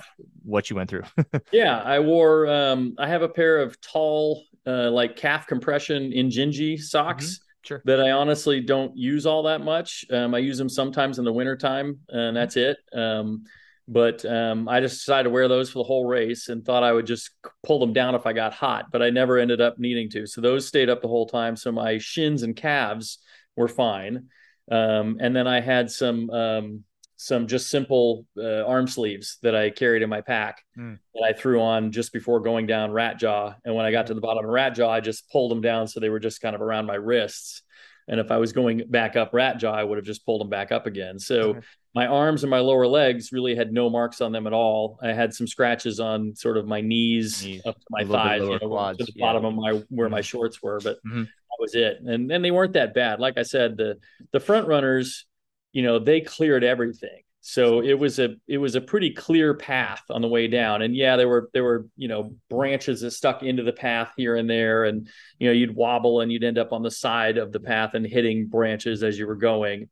Um, the gloves were key though. I just had some basic leather work gloves from, you know, Lowe's. Mm-hmm. Uh, because so many times I would grab branches that were briars um, to to stable myself, uh, stabilize myself, and and really a lot of there's there's a big heavy cable that's on the ground all the way down, mm. and a lot of times I was holding that cable and sort of um, rappelling down essentially. Yeah, sure. But I could even walk forward, leaning into the cable with both hands on the cable and just running it through the gloves, and um, and it was you know it was it was rough and it had sharp parts on it and it had frayed sections and all that mm. stuff. My gloves just totally handled it. Nice. I mean, they're they're so dirty. I can't even. I don't even know how I'm going to clean them. I don't think there's any hope for that. Yeah, probably no point. I mean, they were like, it wasn't even worth it. But yeah, they, the gloves were great and yeah. um, they were completely sweaty. I had them actually um, attached. I have an UltrAspire pack, the, mm. an old one that I used for this one. Mm-hmm.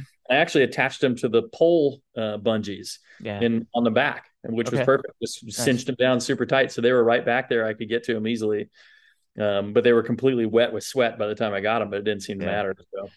Any any damage to your pack or anything because of the briars that you anything get? Um, it was it was already pretty beat up. Like yeah. I had already had to patch it a couple times and things mm-hmm. like that. But yeah, there are definitely some snags on it. You can see uh, my socks had some snags on it. The my shorts all had that. My gaiters got really jacked up. Mm. Um, I have some. Uh, I was wearing Topo um, Mountain Racer twos, which did great. By the way, they were they were a fantastic shoe for that. Nice.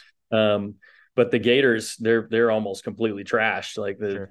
Velcro got snagged on them, and all the edges got snagged, and because those things were really getting a lot of the briars and sticks and right. stuff we're going through. So, but I'm glad well, I have them. Yeah, better than than you.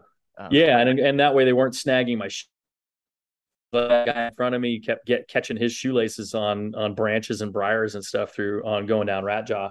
Mm. Yeah. So yeah, gaiters are a good idea, and those gaiters are pretty thick and heavy too, so they Yeah. were good. Good. Cool. Um, uh, you talked a bit about what went wrong. Uh, so, what uh, anything that you can think of that went right? Um, I think the race started really well for me. Um, it, Tori talked me into going way up to the front, like literally like the second row back, right behind Corey Walterning at the start, because we wanted to get a picture of Laz lighting the cigarette.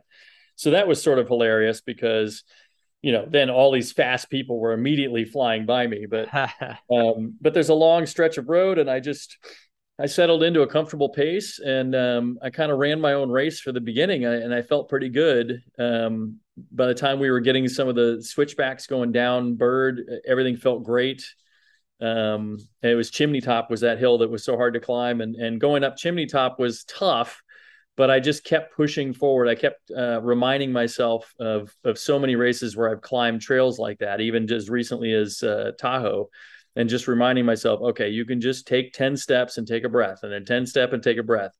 And so all of that was like mentally, I was embracing it. And even though it was, it had a certain level of suck to it, um, I was getting through it and, and knew I could, if I could just, you know, make it to the next, you know, false summit. And then if it's a false summit, not to get it worried about it and just keep going, you know, this, cause that's the thing that can get so demoralizing. All of that went pretty well until, um, until I hit Rat Jaw, which again, I had fun on Rat Jaw, but I was distracted and hadn't eaten and was starting to get fatigued because it was a lot of work to go downhill, surprisingly.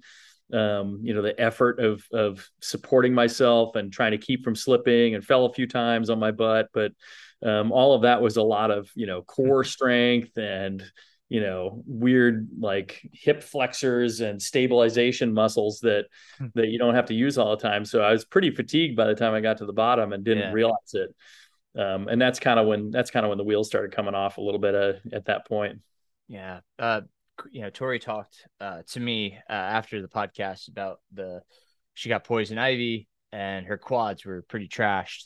Um, Mhm. Similar results for you? Anything different? Yeah, I, I didn't get poison ivy, but I don't normally get poison ivy. Um, you know, I'm I'm I'm pretty immune to that. Um, my quads were really sore, um, but um, some of that may have been from the terrible spasms I had too. Mm. Um, but I did my you know my quads got pretty beat up because the downhills were they were challenging but fun. I mean, they were Yeah. definitely runnable, but Oh, it was like a long, long set of switchbacks. Um, seducing. They were seducing. yeah, yeah, very seducing. Yeah. So that that probably set me up for some pain. And So I had Yeah. I had decent quad tenderness still, even up until um, I guess two days ago was when I stopped really like like I could poke my quads. Like oh, I'm poking right now, and actually there's a couple spots that are still a little sore. but that's always the you know the fun thing was when somebody walks up to you and pokes you and says how how your quads feel. and then you punch them. Yeah, exactly. Fair enough. Yeah. Um, you talked about a few things that you learned. Anything else that you took away? Um, yeah, I mean, I I think that, like I said, if going into this race again, you know, I would I would respect the the lack of knowledge of distance, um, and and sort of have to wrap my head around that a little bit more because I don't think I really considered that as much. Um, and so maybe I would do more training uh, with just a Timex watch and Mhm. and see how that feels. Mhm. Um, you know, it's a little bit. Uh, I'd have to go somewhere where I'm not super familiar with the trails to really duplicate that. Because if I were just to run here in Umstead or Falls Lake or something like that, I know the distances. I know how far it is to the next thing. You know, the next landmark, all that stuff. So it's really that you know that feeling of of just an unknown uh you know horizon ahead of you that you're just having to to get through so that if somehow I could focus better on the here and now um even more than I normally am pretty good at. You know I'm I'm I'm pretty good at running the mile I'm in and all that stuff. It's just that I know that it's this mile and I know that there's the next mile ahead and that's a whole different thing running the mile you're in when you don't even know if you're in a mile still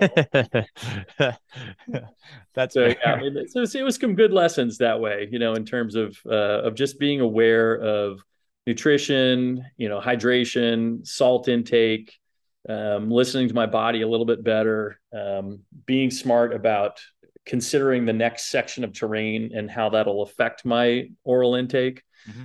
Um, because that's never really happened to me enough to to have a big impact.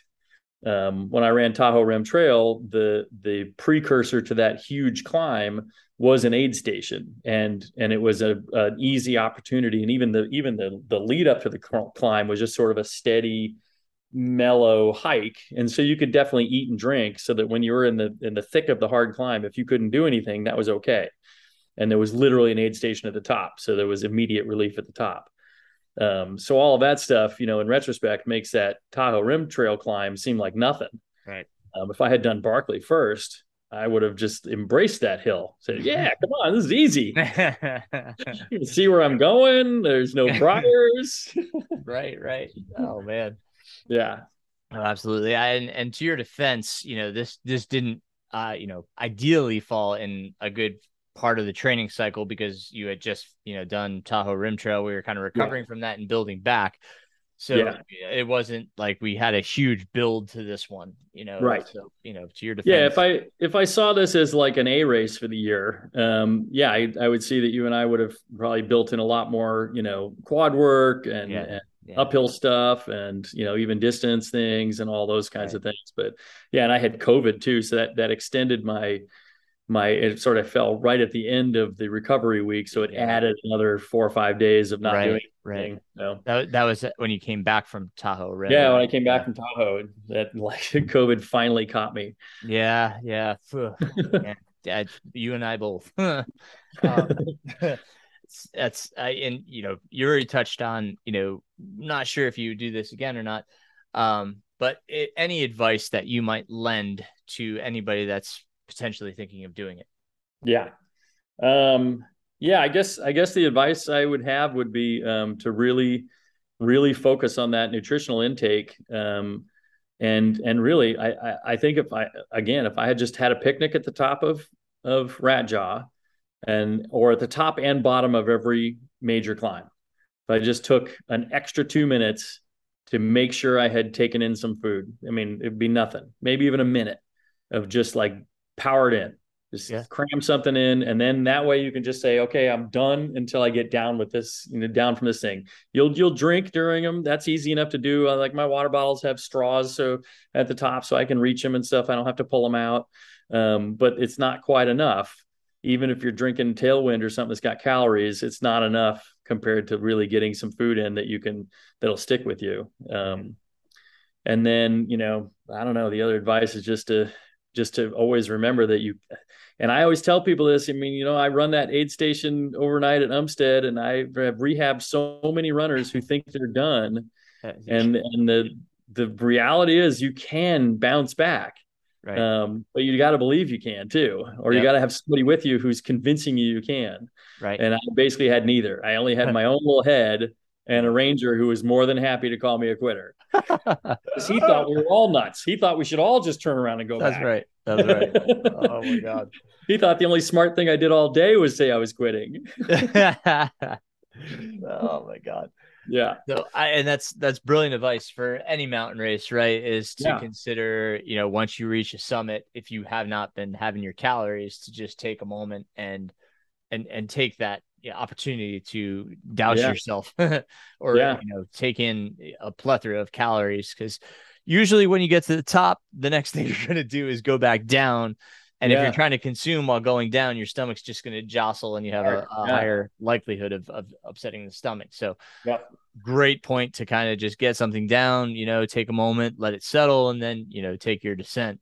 Um, so great point there you know, some folks talk about like trying to do it on the ascent. And of course, like this, it's very tough, obviously, because of what you were describing. Yeah. You're just hands and knees and, and, hands and feet doing like mountain climbers trying to get up. You don't have right. that, you know, yeah. it's, it's, that's really difficult. So, eh, it, like, yeah. I understand why it wasn't, you know, the potential wasn't there. And eh, same with the descent, you know, but, eh, and again, when you got to the bottom, again, potential right there, right? To kind of just take a moment and say, all right, mm-hmm. I didn't get any calories in in the last hour. I need to kind of, so those reminders and it's tough you like you said you're used to that watch right that reminder yeah. through your watch and you didn't have that right so, plus the know, fear of, of needing to move forward you know you you you do a really really slow climb and you get to the top. And my tendency is to get to the top and say, okay, now I can finally make up a little bit of time that I just lost. So you want to move forward. And um, and really that is an opportunity to just stop and, and eat something. Yeah. Oh yeah. Well, it's you know, as, as yeah. described as I described the Bigfoot, you know, like when I took the time at the aid stations, it was well worth it. Like, yeah. you know, in a race, you know, of, of any length, especially a mountain race, especially the longer the race, the longer the distance, if you take that time at the aid station is, is well worth your investment of what you're doing there like you will yeah. you know you will reap the benefits uh, going forward you'll catch those people that did not take the time and bypass them by far and you will probably beat them by a long shot because you took yeah. care of yourself and you took care of your needs so yeah it's points. an interesting thing because everybody always talks about like trying to like cut time in aid stations and there and there i think there is a, a tendency to you know maybe spend too much time in too many aid stations sure, when sure. you don't need to but i think if you can identify when you need to yeah and and make good use of that time by really exactly. pounding some broth yeah. or getting the salt tabs or, right. or correcting some you know physical ailment um, you're right then you definitely end up picking up people that had left before you yeah yep no it's it's that's absolutely um any last touch points anything else that you can think of that that we didn't talk about uh, I'm I'm still really glad I did it. Uh, um, uh, amazingly, everybody always asks me like, "Oh, was it terrible?" And I said, "Yeah, it was. It was really hard." And you know, yeah, I was disappointed at the moment, but then I, when I decided I was done, I still was just so happy to have been there mm-hmm. and to have experienced those hills and those legendary places and shake Laz's hand and you know just be there for the end of it and cheer everybody in and you know, call myself a quitter and all that stuff. It's so funny. I mean, it's it's Barkley, you know, it's it's crazy. Yeah. So it's a it's a it's a fun experience to have been a part of. Still glad I did it. Um, not sure if I ever want to try it again. I'm glad you embraced the experience. That's that's yeah. the whole part of this, you know, is embracing yeah. the experience. So yep. Um I know you have a website. Would you remind our listeners what that is? Yeah, it's uh, findingawesome.net uh, just some uh, just some some blogs that I've done, little little write ups of races, and a couple of reflections through COVID of things, and uh, a couple links to videos that I've done on YouTube and things like that. So, uh, and people can find you on Strava at John Goldfield. Yep, Strava at John Goldfield. Instagram, I'm Johnny Two Lips because uh, I play harmonica and my band, an old band of mine, used to call me Johnny Two Lips for the harmonica thing. Uh, and your new band is the Motel Keys, is that and right? I have a new band called the Motel Keys. Yes, we're also on Facebook and hopefully soon on Instagram. It is J O H N N Y or J O H N Y. Uh, it's J O H N N Y, the number two, and L I P S on Instagram. All right, Facebook at all? Yeah, Facebook. I'm just John Goldfield. All right. Got it. Yeah. I will put all that in the show notes. So anybody that wants to check you out, did you do? I'm sorry, I missed it. If you did, did you do a blog report on this one? I have not done one yet. Okay. I, I'm, I'm I'm mulling it over and uh, and deciding how it's going to go. I did yeah. take some videos, but they're they're really funny how bad the quality is. I've done some pretty good. I'm not I'm no you know I'm no Billy Yang here, but I, I do okay with my little GoPro, and yeah. I did terrible videos oh. on this race, and I think that's just a clear indication of where I was. I couldn't even hold the thing up and aim it oh, the oh, right way, and they're all dude, smudged and everything. I, my Bigfoot one, I was, you know, bah, I think that's some peak over there. you, you, just get tired. It, was, it was terrible. nah, well, take your time, process it. You know, like that's. Yeah. And I'm I'm on part two of Bigfoot, and I'm only through mile seventy five, I think, in the, the report because it's. Yeah. I'm on page like sixteen though. like yeah. I'm, I'm, you know, I'm typing this thing up. So take your time, process it. It's yeah. what you put out there is valuable, and and people can get a lot out of that. So um, check out John's website. He does have a lot of great blog reports on previous races he's done. So if you're interested in seeing some of the stuff he's done, like No Business or Tahoe Rim, he has great reports on those. So um, please do. Um, and thank you, John, so much for for your time, Absolutely. for sharing your story. Uh, this was fantastic. I enjoyed sharing a drink virtually with you. Yeah, um, it was fantastic. Uh, your beard, as always, is on point. Um, Thanks. I can't wait to see you. Uh, well, I'll be seeing John here in a few weeks when I go to Raleigh, so I'm looking yeah. forward to to going for a run with my buddy here. So, Good stuff. Thank you, John. Thanks, Aaron. All right. I am now welcoming Chris and Paula Shearon. I want to welcome you guys to the podcast. It's good to see you both. Good to see you. Good to see you. awesome. Um, we are recording this on Paula's birthday, so uh, you know I should wish her uh, again. I wished her a happy birthday before we started, but I want to wish her on the recording a happy birthday. So I appreciate well, you being. Thank you. Last year, my thirties. That'll make it great. That's that's what my wife says every year. Uh, uh, but um, anyway, uh, so let's talk about um, let's talk about you guys. We'll just start with um, why don't you introduce yourselves, uh, who you are, where you live, uh, you know, your your kind of running backgrounds, if you will, what you do, that kind of stuff. Give the listeners an idea about each of yourselves. If Paul, if you want to start out. Sure. So Paula Shearon, I um have we live in Wendell, North Carolina. I've been running for maybe 12 years and started just to kind of get into shape and then I don't know, started doing half marathons and then marathons and then got into a, a group called the Wilson Beer Runners that told me that running ultras was really fun. Uh, and I stupidly listened to them and that's that's where I'm now. and I'm Chris Shearon from Wendell. I have a similar background, not as many years as Paula, but is is pretty much the same track to getting into ultra running. Same group of friends. same bad influences. Yep, hundred percent. That's fantastic. Um, and and Paula, you have experience with doing the Barkley Fall Classic. Why don't you talk about that? Yeah, so I actually I registered. I got into the lottery in 2019. Um, so I was planning on doing it in 2020, and then in 2020, you know, everything kind of went up in the air. So they didn't let virgins do it that year. So I ended up 2021 was the year that I actually was able to do it. Um, and totally DNF'd. Uh, it was, I knew it was going to be crazy, but it was crazier than anything I ever imagined. It poured down rain that year. So, um, probably from about mile nine on, it was just a downpour. And if anybody knows this course, you know that there's a lot of off trail portions that is it just became a mudslide and it was impossible to get up and down though some clearly succeeded. I did not. I spent a lot of time sitting on the side of the trail really questioning my choices um, and then i spent three weeks after questioning my choices even more because i was covered in poison ivy from sitting on the side of the trail. That's fair.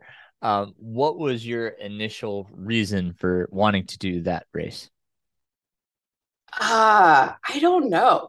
I had always, I mean, obviously, I had heard of the Barkley Marathon. So obviously, I'd seen the movie, the documentaries, and read about that and thought it seemed really cool and crazy and knew that I was never going to be at the level to be able to participate in that. So this was kind of a small opportunity to to get a taste of what they did. And I've, I don't know, I've never shied away for signing up for hard things.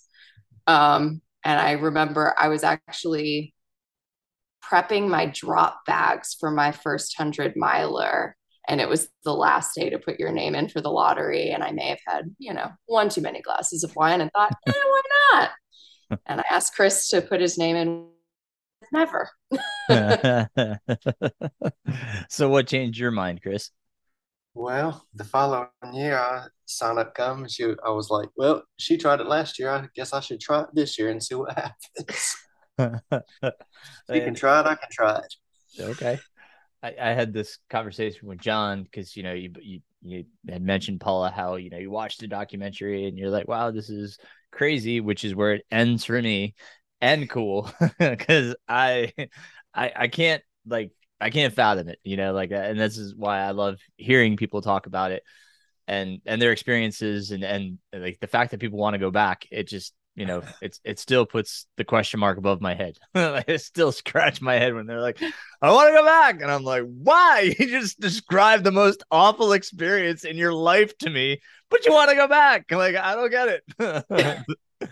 So well, that's the funny thing is you're standing at the finish line and you're talking to everybody and everyone's like never again. This was my last time. I'm not doing it. And then the lottery opens and there's a group page on facebook and you see everybody like i put my name on it. And you're like wait i had a conversation with you and you said you were done. All right right.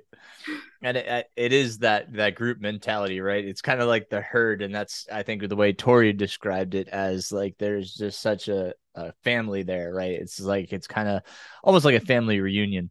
Um, that you know you get to see the same people like year in and year out. Um, but I, I suppose Paula, the um, going back, was it for redemption? Was that the reason why you signed up again? Yeah, definitely, definitely. Yeah. I didn't want didn't want the DNF to stand. I I knew that if it hadn't poured down rain, I thought I could do better. Um, so I wanted to try when hopefully the weather was a little bit better. Um, you know, obviously wanted to go for the Croix. It didn't happen this year. I got a marathon finish, but you know, I'll go back again someday. Not next year, not next year, but I will go back at some point and see if I can to pull in the actual whole thing. But I got you. Oh man. Well, you know, like um looking at your schedules when I saw Iron Mountain and then chased with Barkley Fall Classic, I really, you know, I, I kind of scratched my head again. Like, what is going on with these two? Like, why? Why do they hate themselves so much? Art has never been used to describe us when it comes to how we schedule our race. uh, uh, yeah, well, it's you know it that makes me smile. so, well, we oh, saw how that worked out for us this year. So. well, I mean, you got your you got your marathon finish, so that's you know a step in the right direction, right? Like you, you're stepping, and we'll hear the we'll hear the story. So, um, why don't you guys go ahead, you know, um, go ahead and you know talk. Let's talk about the event itself. Um, so, um, Chris, you want to start us off with uh with Friday? You know what what was going on on Friday and and how you guys were doing and what you were thinking and. What day was the race? Was it Friday or Saturday? I can't remember. the race was on Saturday. Friday was the day we oh, got Friday. Friday was an ordeal in itself, as it took uh, like two extra hours just to get there packet pickup was a breeze. And we just kind of settled in that evening after we got our map. Yeah, figured out figured out what trails we were going to run and kind of uh, what it kind of looked like. Were Were you each familiar with the map and and what trails you were going to be required and and? Well, we were familiar with that there was going to be a map, but the trails we didn't know of as of yet. Okay. Well, I will say, luckily, you know, I, having run last year, all but one of the trails was run last year. So okay. I had at least for the most part seen the majority of the trails and could kind of guesstimate, you know, what they were going to be like. Now my memory was very faulty. uh, I don't know, Chris, you, you can you can explain those first three miles and, and how great my memory was. Yeah, so she tells me that the first three miles are totally totally runnable. It'll be a breeze, run right up. It's all runnable Jeep trail. Yep. It was Jeep trail but we ran maybe a quarter of a mile of that Jeep trail. It, it was straight up. we were hiking the entire time, and he was like, "Runnable, huh?" I'm like, I don't, I don't, know. I mean, I remember this being runnable, but I don't think so. Maybe I'm wrong. It was definitely not runnable. It was not runnable. That's relative. I'm, I'm sure some yeah, could. Some people were running. We were not running it. Let's go to the next part of Paul's description and then let's compare it to how it actually went. so you get up the Jeep road that, that leads you to aid station one, as I recall, correct? That's correct. Okay. Yep. All right. And then what was the what was the next thing she described to you, Chris? uh, the next section was the part that I hadn't seen. So that okay. was actually where it differed from last year. because yeah, it slightly different. Yeah. Okay. So, All right. So we, she she gets away with off, it this time. Yep. Yeah. started off, you know, relative, you know, good runnable downhill for maybe what a half a mile. Yeah. I mean, you and had... then we were right back up. yep. Another three miles. Pretty good, pretty good steep elevation. And um didn't I say the last maybe three miles was down, wasn't it? Yeah, and so it was it was good. I mean, it was fast, runnable. I mean, it was narrow, and you you, can, you when you pass people, you you had to really pay attention to where you were passing. But it was fast and runnable that last three miles to the um, second aid station. Yeah, so it was it was a lot of switchbacks that you were kind of running back and forth, um, having to navigate. It's just crowded at that point. You got 400 people running, and everyone's still kind of pretty packed in there. So yeah. a lot of on your lefts or on your rights or yeah. Uh, and then a lot of, you know, getting stung by bees. Yeah. oh gosh. Chris got stung a couple of times. oh. Were you in? You hear in... someone a couple switchbacks down yell, "Run fast!" oh gosh. Oh, so, so, you're ahead at that point, Chris? No, I was following her. Oh, I see. we so were she, together. She started up. Yeah. we were. Yeah, exactly. It's my fault. We stayed. We stayed together till uh, Chip was it Chimney Rock, Chimney Top? Yeah. So the second aid station, just under mile ten. Yeah. Did she? Did she? Before you start climbing again. Then she left you. I waited for you to give the car key. Yeah, she did. She stopped about stopped. she stopped about a mile and a half up the trail. I said, "Here, you I might need this." For him and handed him the car key because I'm a terrible wife. but karma oh. got me in the end. So. Oh, so so okay. So mile ten, that's when you guys uh, you separated from that point. Well, yeah. I guess a little bit past that. And so then... I had told him Chimney Rock climb was.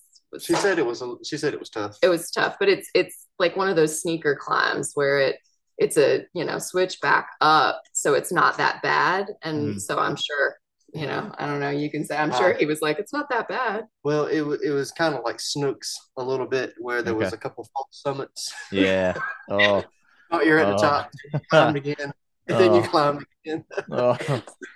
those are the worst warned him yeah yeah, it was uh, hard when you never, yeah, yeah, when you hadn't seen it, you know, it's like, I mean, you just don't know, you know, that's the hard part, especially the way Laz like draws things. You're like, oh, that looks like it's like a half mile long. the trail itself was good and wide, you know, but it, it was, it was, it was a lot of climb. It got, it got steep. I mean, there were, you start passing people that were at the front that are just sitting there with their heads on their knees. double, double, double Oh. Yeah, I was feeling good this last year. Yeah. last year going up chimney, I had to keep stopping. I stopped at least 10 times to rest against a tree. And this year I didn't have to stop. So I knew it was like, all right, Aaron's Aaron's treadmill climbs and hill sprints have done me well this year. Good. I am glad to hear that. Um, uh, you know, this is something that I talked about with um, with both Tori and John. Um, I found it interesting that he doesn't allow for for gel packets. Um, yeah. So, uh, what did how did you guys work around that? So honey stingers. Yeah. And tailwind. Solely concentrated so, my my tailwind and. Okay, and then honey stinger, like, by honey stingers, like the waffles or the, waffles. the chew. Yeah. The, yeah. Okay. Um. So, uh, well, it just seems odd that like you can't have gel packets, but you can have waffle packets. Like, you know, I mean, like it's yeah. still a wrapper. Like, I mean, I don't know. That just, that I've just heard seems... it's it's the little tabs. The tabs. Okay. Well, even like, so, yeah. Will throw away, but the tabs end that's up fair. I, that's fair. I, but yeah, I just I just found it interesting that you still have all these wrappers, you know. Oh, yeah. But whatever. That's, well, then you're on the trail and you see nothing but like beer cans around, and you're like, oh, okay. right, right, and and uh, bottle top caps, and yeah, yep, yeah. I know that's that's the worst, but I got you. Very good. Um, all right. So, um, m- making it up. Um, what was the name of, of, this climb? Chimney Rock. Chimney Rock. Okay, Chimney Rock. Um, was that the one with the fire tower at the top, or no? No. No. no. So you had to once you summited this, you kind of had like some rolling flat service road yeah. into the next aid station. And then it was like a half mile kind of climb up on a service road, and then you got to the tower. Okay, gotcha. Uh, and that's that's where the the one check in was, right? Yep. Yes. Yeah. yeah. Okay. Gotcha. You had to go up the tower to get, the top of the tower yeah, and get, get your bit punched. And get punched. Okay. Um, and were you this distant at this part? The, you know, the two of you were you? I hadn't seen her in what I thought was an hour. he was convinced I was two hours in front of him. I was maybe 30 minutes in front of in front of him at like She's gone. She's gone. She left me. She left me. I'm gonna die. That's it. I got it. I don't. I don't. I made up my mind at one point coming up Chimney Rock as if I ever get to the top of this thing, I'm making a left and I'm going back down the trail to the car. hadn't even made it to Rat Jaw. I don't blame you, Chris. You're more of a man than I am for telling that line. oh my goodness. Oh man. So all right. Um you got up to the fire tower. Uh, now talk the, the, from there, where does it go? So then, Down. yeah, so Down. the first year. I'm told. I mean, I, I'm told that this is the first year that Laz decided we should go down Rat Jaw instead of Oh up. right, right. Yeah. The whole. So then you go down Rat and Big Rat. Okay. Down and how straight how was the like John by the time John got to go down, I think he was describing that a lot of the front runners had kind of, you know, made a good path. Um, how was it when you guys went down? I mean, there was definitely a path in areas. There was a path sometimes. There were times that you kind of you're sliding down, scrambling down, and then you're shifting and crawling through like a tunnel of briars. and then you're back up on your feet, and then you're crab crawling, and then you're back crawling through briars. It was uh it's it's steep. Um Okay. it was fun though. No, I had a lot cool. of fun going down that. I, I kind of like latched on to a couple of guys that were passing some people and was like, I don't care what it takes. I'm just going to keep up with them. Um, and there were times that I swear I was sliding down the dirt, like just with my heels, like just sliding down. You have gloves on and you're just kind of, but it was fun. Did you use leather gloves? I used just a pair of work gloves. Okay. How about you, Chris? Mechanic Yeah. gloves. Mechanics gloves. Mechanics gloves. Those worked out pretty well. They work good for me. Yeah, good. Did you guys use anything else? That was something else we we talked about with the other two. Um, you know, like John was saying, he wore like you know a higher compression sock to kind of protect his legs a little bit, and he wore arm sleeves. Did or did you guys just go full send and expose as much skin as possible? I, I, the only thing I didn't wear my short shorts. I just wore a re- regular pair of shorts and t-shirt. I will say I yeah, I I wore calf sleeves last year and I got hot until it started raining. So this year, knowing that it was going to be a hot one, I just decided to just bear the briars and, and deal with it. now Coree Woltering was in this race, right? Did Uh, you- yeah, Did you guys get to see him before the start? I did not, Uh, but I was. I was wondering wondering if he was wearing his traditional speedo for this race because uh, Someone mentioned he was going to be in it, and I, I asked that question. I was like, "Oh, I wonder if he's going to wear a speedo." God, that man. Oh, oh my gosh. I can't imagine if he did. I remember doing uh I did a race up in New Hampshire and you know, we were it was the 50k US champs and um I came up on him and of course he's in his his traditional speedo and you know, you come up on a guy like that and you're just like, oh, man, why why would you wear that in a race? But you know, I guess if you're comfortable, whatever, sure. But you know, I, I just when I came up on him, this I, I listened to a podcast with Karl Meltzer, and I think he- they were doing maybe it was Western States, and they're going up the uh the first climb, and Coree was right ahead of Karl, and his butt was just right in Karl's face, and he said it was just like, oh, like I can't pass him, you know? It's just like, oh, so like that's the that's the image that went through my brain, you know, when, when I saw him. But I checked on him. I was like, "Are you okay?" And he's like, "Oh, I'm just I'm having a tough time, and you know, I'm okay." And I was like, "Okay." So you know, on on I went. But he seems like such a nice guy. I mean, but yeah, the uh the the old um speedo is it, yeah, it's uh. but anyhow, um, so nothing besides the gloves. That's the the extent of the extra gear that you had.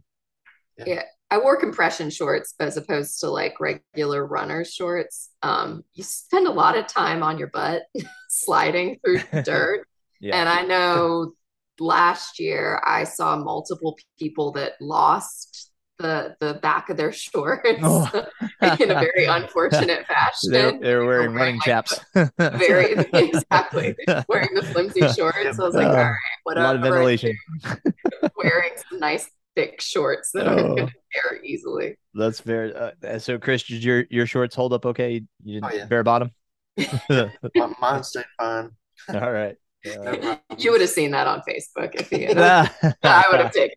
yeah, I'm sure it would have been on the the interwebs, posted in, in various sites. I didn't slide on my butt much. I, I figured out a little trick to slide down the hill with my shoes, like kind of like skiing. Oh, okay, that's good. nice. So, all right, you're, you're getting down Rat Jaw. So you go down Rat Jaw. And then, um, how are your how are your quads doing? I know that's a that's a pretty long descent with a lot of elevation loss. So how how are your legs holding up, each of you? At that time, mine mine were pretty good going down. Okay. At that time. Yeah, I didn't have any troubles going down, though. I think my upper body probably uh, did more of the work than my. I mean, I'm not kidding. I was I was crab crawling in a lot of places. right on. So I, I know you can't wear GPS watches, so it's kind of hard to know about what mileage you are. But um, what time? About you know how long had you been out there by this point? Three hours. It was three hours to the first aid station, so another two. So it's six. Yeah, I feel like six or seven. Yeah, so maybe one p.m. Yeah, about. Okay. It was after lunch.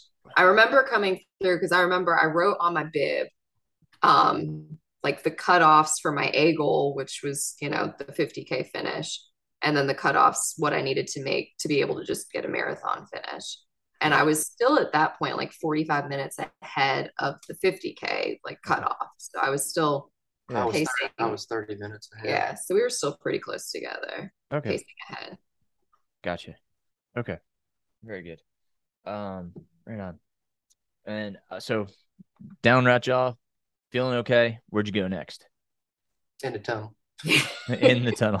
so under the, the prison. Under, okay. So you're in the prison at this point. All right. Through the pitch black tunnel and then nice out over the ladder to get over the wall. And there's an aid station at the prison or no? Yes. Yeah. So you go yeah. through the prison, you kind of you get over the prison wall through the through the prison yard and then kind of through the parking lot and you get to the aid station. That was where I got my first fall coming out of the prison. Like through the door there was a bar and these oh. very very nice, very nice ladies that were clearly touring the prison said, Be careful, someone just fell over there. They tripped over that bar at the bottom of the door. I said, Thank you very much. And then I fell right over the bar. The this bottom. bar? yes. Thank you. So that was the only time I fell. The entire oh. race was on pavement. That's got to be pretty surreal, though. You know, running through the prison as part of a race, like that's got to be. You know, I mean, yeah. Uh, you know, I, I can't think of really any experience that I've ever had of, of kind of you know on a course that's done something like that you know like that's kind of cool like i mean you know i mean like you said there there are some cool aspects to the race but um oh, yeah. Yeah, I'm terrified I mean, of heights, so climbing a ladder wasn't exactly my favorite thing to do. How high is the wall? This is something I hadn't heard. Like, I know there's a ladder, but how high? Sorry, it's about 14 foot, 14, 15 foot. Wow. Okay. So, and there's a ladder on both sides, right? Yeah. Yeah. Okay. So you're not just like climbing just up and it's like, hey, jump. Tied it well. like, I hope you guys went to Boy Scouts and like knew knew your knots. oh my gosh. So all right, the, um, over the wall. Still, you haven't seen each other at, nope. at this point. Nope. Nope. Okay. All right. Way to the aid station. it was all the way across the prison yard, all the way out to near about the main road. Yeah. So I was expecting there to be an aid station at the prison, and I was getting close to being out of water, and it was hot. Mm. and then I didn't see the aid station, and I kind of came out of the prison and stopped and just kind of stared at a group of spectators. And they're like, "You need to go that way." I was like, "I need, I need water." Luckily, you went around the corner and there was water. I was like, "Oh, thank God!" Because I'm sitting there like touching my bottles, going, Can I make it to the next? I don't think I can make it to the next one. What, what do I do? I'm like, Well, I was caught in a desert, I guess I'd figure it out. So I'll figure it out today. the water underneath the uh, prison wasn't too enticing. no, it, it, was nice and cold. It, it was, was, nice and cold. There were a lot of feet traveling through it. yeah, yeah. Oh, all right. Uh, so as I remember the description from John and Tori, the next section was a, a pretty good climb, right? Yeah. So the next section, you kind of come out of the out of the parking lot and through the woods a little bit, and then you, you get to, to meth lab. Yeah, you go through a little neighborhood, and then you get to to meth lab, which is power lines straight up.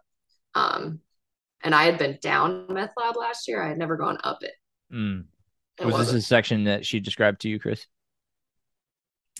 Uh, no, she she hadn't been up that one. We'd seen I'd seen pictures of the downhill portion yeah. of it. So he had seen what it's like coming down, but we didn't anticipate going up. uh, so, so uh, how was the up on this one? Chris, how'd you fare? I mean, it, it was hot, and we got to. I got to the photographer and just stopped because that was the last part. It was flattish, and you just look up far as you could see, and there was just like this little line of people, and you could just see their heads sticking up one by one, and it was you just going up the side of the mountain with the power lines. Yep. there were parts where you'd you'd look up and you'd see the people climbing up the dirt, like you'd see this little dirt path, and you'd see the people climbing up, and it it was so steep it looked like they were standing on each other's shoulders. like, okay, well, I just need to get to there. And then you get to there and you look out and you'd see the exact same scene a little bit further because you realize, oh no. And that happened about four times where you just kept, it's like, when is this gonna end? You finally see the Rangers at the top of the hill that are just laughing at you. I think they spent the entire time laughing at us. They were just like, look at these fools. yeah, that's the way John described it. Because that's, that's you know John was he was at decision point there. That's that's where John decided you know he wasn't going to go down to the next aid station because they told him you know you go down but then you come right back up, and he's uh, he's like I just he was cramping and and you know he's like I I'm just gonna go back down and get out of here you know so um but you guys made it up. So made it to the top there uh did you hear about the next aid station because that's what you know everybody kept telling me was the next aid station was amazing because it had pizza and coke and yeah so did, did you hear these I got there oh yeah, yeah. They, they, had plenty of cold coke though and it was yeah. great I think it was about a mile before the aid station, people I passed started telling me they've got cold coke. They've got cold coke. And I will say, I, I am a good wife in that I remember thinking, oh, I hope they don't run out of coke before Chris gets to the aid station. and about time we pass each other.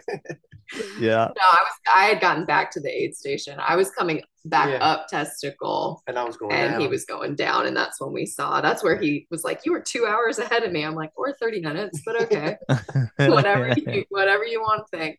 it'd been it'd been a bit since I've seen her well, that's I mean, it's cool when you get to you know see that familiar face though, um, and know that they're they're okay. So, um, so you got your you got your Coke, um, you, you know. So we're we're heading back up. This is uh um testicle spectacle wallet and watch what was the name of this one again testicle spectacle gotcha so you're heading you're heading back up to that same where the rangers were right that's where you're you're heading back to that okay yeah. So you head back up, um, and then um, now I, like this is where I, I kind of forget. Do you go back down to the prison? Yes. Or, yep. Yeah. So you go back down meth meth, meth lab, lab to the yep to the prison. Okay. Um. So all right that and so and then there's the aid station at the prison again, right? Yep. Yes. All right. So you made it back there, and are you guys relatively unscathed? How you doing at this point? I was still. I mean, I felt I had started feeling better coming back down knowing that it was an aid station where I could film off because I'd, I'd almost run out of water by the time I had got back. It was it was I mean it was blazing when I come through there. There was no shade. It was I mean, direct sunlight. It was uh, it was kind of warm. Yeah, it was going, it was really hot. Going going up to the prison. Going back to the prison. Gotcha. Gotcha. So you got into you both made it into the prison and, and were able to to refuel and mm-hmm. um do you then do you have to go back under the prison? Yes. Yeah. Yeah, okay. you go back through the prison, over the wall, and under the tu- through the tunnel. Yep. All right. Very good. So, and then uh, from what I remember, I think Tori was describing that you had to, you had another kind of climb, right? To, um, is it to the, uh, I think there was from the prison there was two aid stations before to the decision point. Is that right? Yep. Yeah. Okay. Yes. All right. So, um, take us through there. Um, like, well, how are you doing there? What what was the course like through that section? the first part, when you get out of the creek or the, the tunnel, whatever you want to call it, there is a wall of dirt. When I say it's literally a wall that you maneuver up. yeah. You can't walk it; you have to climb it. It's it's like a group of people. Walking. Both times I've had to go up this specific section, you just are standing there with people going, which way do we go? like which way is the best way? It's kind of like you can choose to go to the right or to the left. And i was watching someone try to get up to the right and i looked at the woman next to me and said it's not to the right. They're not doing very well so we're going to go left. Um, but yeah so i mean it's going up another power line to get back up to the tower. Okay. and it's a mile climb. It took me an hour and a half. Whew. yeah um now that was where it fell apart for me i was I was hot. I kept having to stop. I was just getting nauseous. Like the heat was getting oh. because all those power lines, there's no shade. You're just right. sun. Yeah. Um, so that was kind of where I started falling apart. I stopped halfway and played with a dog, you know. it was, cute, cute it was a very cute Aussie halfway up the hill that oh. I played with. yeah, that would have distracted me as well. Yeah. Uh, uh, Chris, did you catch up at all there? So I actually felt pretty good. I mean, relative. I, I felt pretty good. I passed six people on the way up. I don't. I don't think I stopped at all until I crested the uh, the top where you know because where the um you went back to the service road. Okay. I felt pretty good about that and made my little climb up the uh, tower. I ran once I got from the tower. Went there's another aid station. I filled my bottle. Is I don't know maybe three four miles. Whoever knows what it might be back down to the decision point. And I, I ran from that tower from the Tubbs aid station all the way back because I was ready to be done. yeah, that's what I uh, I think. I mean, going when I coming into the prison that time, I had totally eaten up all of my like luxury time in getting to the decision point. So I was, you know, I knew that I was like, I don't know that I'm going to make the decision point. And by the time I got to the next, um, to the last like cutoff time, I was 30 minutes ahead of the hard cutoff to have a marathon finish. But I had, I had essentially 30 minutes to make it what three or four miles to this decision point. It's like, yeah, that's not going to happen right now. Yeah. It was downhill, but I was like, I, I still, I knew I was like, nope, so I, I, grabbed a bag of potato chips and I moseyed my way for a little while and snacked a bit. And then I ran to the decision point because I was like, well, I'm going to make it. I just, I'm not, I, I knew at that point that even if I somehow were able to make the decision point, I wouldn't have enough time to do the last loop and get a 50K finish. And I'm just like, I'd rather just yeah. go home with marathon. and, and how about you, Chris? Oh, I, I, I knew coming back into the prison that I that the marathon was going to be it for me for that day. and wh- what time did you get into the uh, decision point? Uh, I don't. I really don't remember. Is it seven o'clock? It had to be. It's somewhere around seven because uh, seven ten somewhere no. around there. Uh, it had to be if you because you finished five yeah ten minutes yeah. ahead of me five whatever five minutes ahead of you. Yeah. yeah yeah, he made up some time because look at you.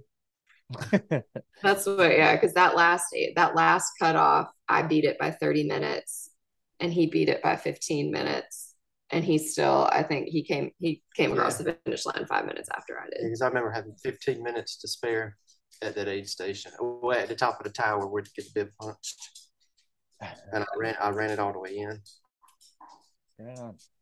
Right on. Well, and then there was Laz sitting at the decision point, just laughing.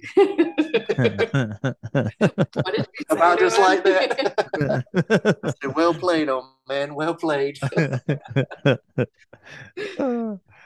yeah. oh my gosh. Oh, so um, very good. So I mean, you both got your marathon finishes, uh, which is tremendous. Chris on your first try, Paula uh, second try. Paula Bury said, you know, you, you you're probably not going to do it again next year, right? Yeah, I I really want to do table rock next year, and this always conflicts with that. So I'm like, I'm going to take next year off and do something that seems a little more approachable. Um, and maybe maybe the following year, I don't know. Well, I don't know. Chris wants to do grindstone at some point, which also conflicts. So it's like mm. I'll get back there at some point, but we'll yeah. figure it out. right. Okay. I'm not, I'm not, I'm not gonna, I'm not gonna make it like the every year I have yeah. to go. I'm like, I need a break. I'm glad because you know I would have had to find a, a therapist and. just kidding. Um, very good. Um, so um, anything that you guys think you would have done differently um, based on the experiences you had? Was there anything you could have done uh, to kind of help out, especially Paula with like the heat and such? I know you had such a hard time there. Was there anything that you thought of afterwards that you're like, I wish I had a blah? uh, um, I definitely uh, probably didn't take in enough nutrition. And I don't know whether that would have helped me with the heat, but I think at that point it was mm. heat plus I, I was bonking a little bit. Okay. Um, I mean, I just I had kind of forgotten to eat for a little while. I was so you're climbing, you're you know using your yeah, arms and everything. Yeah. Like I just wasn't thinking about it, and yeah. all of a sudden it'd be like, yep. it's two hours, and and John said the same thing. He just you know he totally forgot to, and that was you know part of his demise was was nutrition. Um, how about you, Chris? Anything you can think of? Uh, for me, I know I didn't have, I didn't take in enough calories in the beginning, and I paid for it going up Chimney Rock. But toward the end, I balanced it out. I felt pretty good finishing it up. So I just think on the front end, I needed more calories to maintain those calories. Because I think you were, you know, there were some sections you were running downhill. You know, it's like this is a breeze, and you forget to, you know, eat on the hour or you know every hour and ten or whatever it was. And I just need make sure I take in more calories earlier. And um, you each kind of said that you uh, were concerned at points that you wouldn't you'd run out of fluids just to kind of be more specific. That is a cute dog. Um, um, how um how much fluids were you carrying on you? Uh, two flasks. So what's that? Thirty two ounces. Yeah, I think it's a little more than thirty two ounces, but they were probably the eighteen ounce flasks. So yeah, that's what. Yeah, yeah. yeah. So two okay. Salomon flasks. Okay. Do you think like having like a third one, like just in the pack, maybe a third full one would have probably been a, a good idea? Yeah, I think so. Cause I ran out of water a couple of times um, where I was, you know, had no water coming into the aid station. Sure. And I would literally stand in the aid station, drink. Chris did the same thing, drink half a bottle and then yeah. refill because you're yeah. so thirsty. Don't don't step away. Yeah, keep keep filling it. Uh, just keep it coming. Um, did you guys carry extra tailwind with you they didn't have that on. Yeah, okay. They didn't have that on course. Um, they had sword. I'd never tried sword, so. Oh, that's right. I yeah. hadn't tried it either. I I was okay with it. Um, that seems to be popular in Tennessee. Um, I'm not sure if that's you know perhaps that's a Tennessee company because I see a lot of races in Tennessee have sword. Um, I'm not sure if there's any kind of connection there, but interesting. Okay. Um, anything that that went right that you guys are like, you know, if you're thinking about doing this race, you know, think about this because this this worked well for me. Hill repeat. Yeah. doing hill elevation, hill yeah. repeat, and, and treadmill hiking. Um, yep. and just getting out on trails with yeah. elevation. Proper trails. Um, I definitely think that that's why I did better this year than last year, other than the fact that it wasn't pouring down rain, but I could tell my legs were stronger on the climbs than they were last year. Any anything in race that you guys can think of that you know any tips that you might want to provide? Um, well, for me, I I hadn't really given it a good try, but I, I found it was either one or two, and I couldn't pinpoint it because I was taking them both every two hours: a salt tab and a sport leg. Okay. And then at the end, the last two stops, I took two a Tylenol at each stop because my feet were starting to hurt a little bit. and I did not take Tylenol. I've avoided Tylenol ever since my Umstead 100 snafu and it tends to hurt my stomach really quickly. Yeah, yeah, yeah. I, yeah, somebody asked me the other day if, if you know if I do like ibuprofen or Tylenol during events, and and usually I don't, but I did during Bigfoot. I took an ibuprofen because I hurt my knee and it was really killing me. So um, my pacer had one on him, and so I popped the ibuprofen, and it helped, thank God. And you know, I I don't think it masked the pain, but yeah, that's always your concern. Plus that, and you know, of course, your kidneys. But you know, uh, what's 200 miles, right? um, so, um, any takeaways that you guys, um, you know, any anything you learned that you can carry forward, um, that you you learned during this event? I'm hoping you'll say I'm not going to do this again. That'd be a great lesson. I would love that. I don't think we can say that. no. Sorry. no matter how bad it gets, it can always get worse. it's a long day and everything changes. Yeah. you feel good one minute and yeah, feel like crap. Yep. Yep. Yeah. I, get, I don't know. It's a fun race to just be it. The people are fun. Yeah. Everybody, even the people that look like they're miserable, are there having a ball. Like it's just kind of everyone's just enjoying everyone's company, and you're just kind of suffering together. But it's it's a fun group. If you embrace it, right? That's that's yeah. kind of the the conversation that like I, I have with a lot of new trail runners is you just kind of have to learn to embrace the pain because you know there's there's a lot that comes with this sport. So yeah, that's a good point. There will be pain. oh my gosh. So um yeah, in in closing, any any final remarks? Oh well, and our, our friend told Laz last year that he was a mean old man, and I think that that just stands.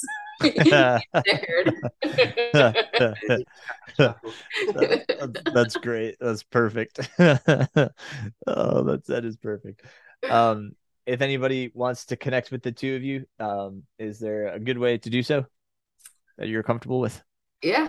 Um, my Instagram is Paula Shelly Runs. And I think I'm just Paula Shearon on Strava. All right. Uh, I'm CEO Shearon on Strava. And Instagram, right? I think. I don't even know. We're so down with the social. uh, perfect. That's cool. I will put those in the show notes if anybody wants to connect and ask questions. Uh, I I love you too. It was awesome. I appreciate you guys coming on. Um, Paula, again, happy birthday. Thank you for, for, joining me tonight. This has been a lot of fun. I loved hearing the story, and, and you know, I felt like I could, you know, commiserate with you. Maybe one day you give it a try. Yeah. Negatory. well, thank you to my four guests, uh, Tori, John, Chris, and Paula. Uh, congratulations to Tori and Chris and Paula for their marathon finishes, and I hope John, I hope I hope he'll take another crack at it.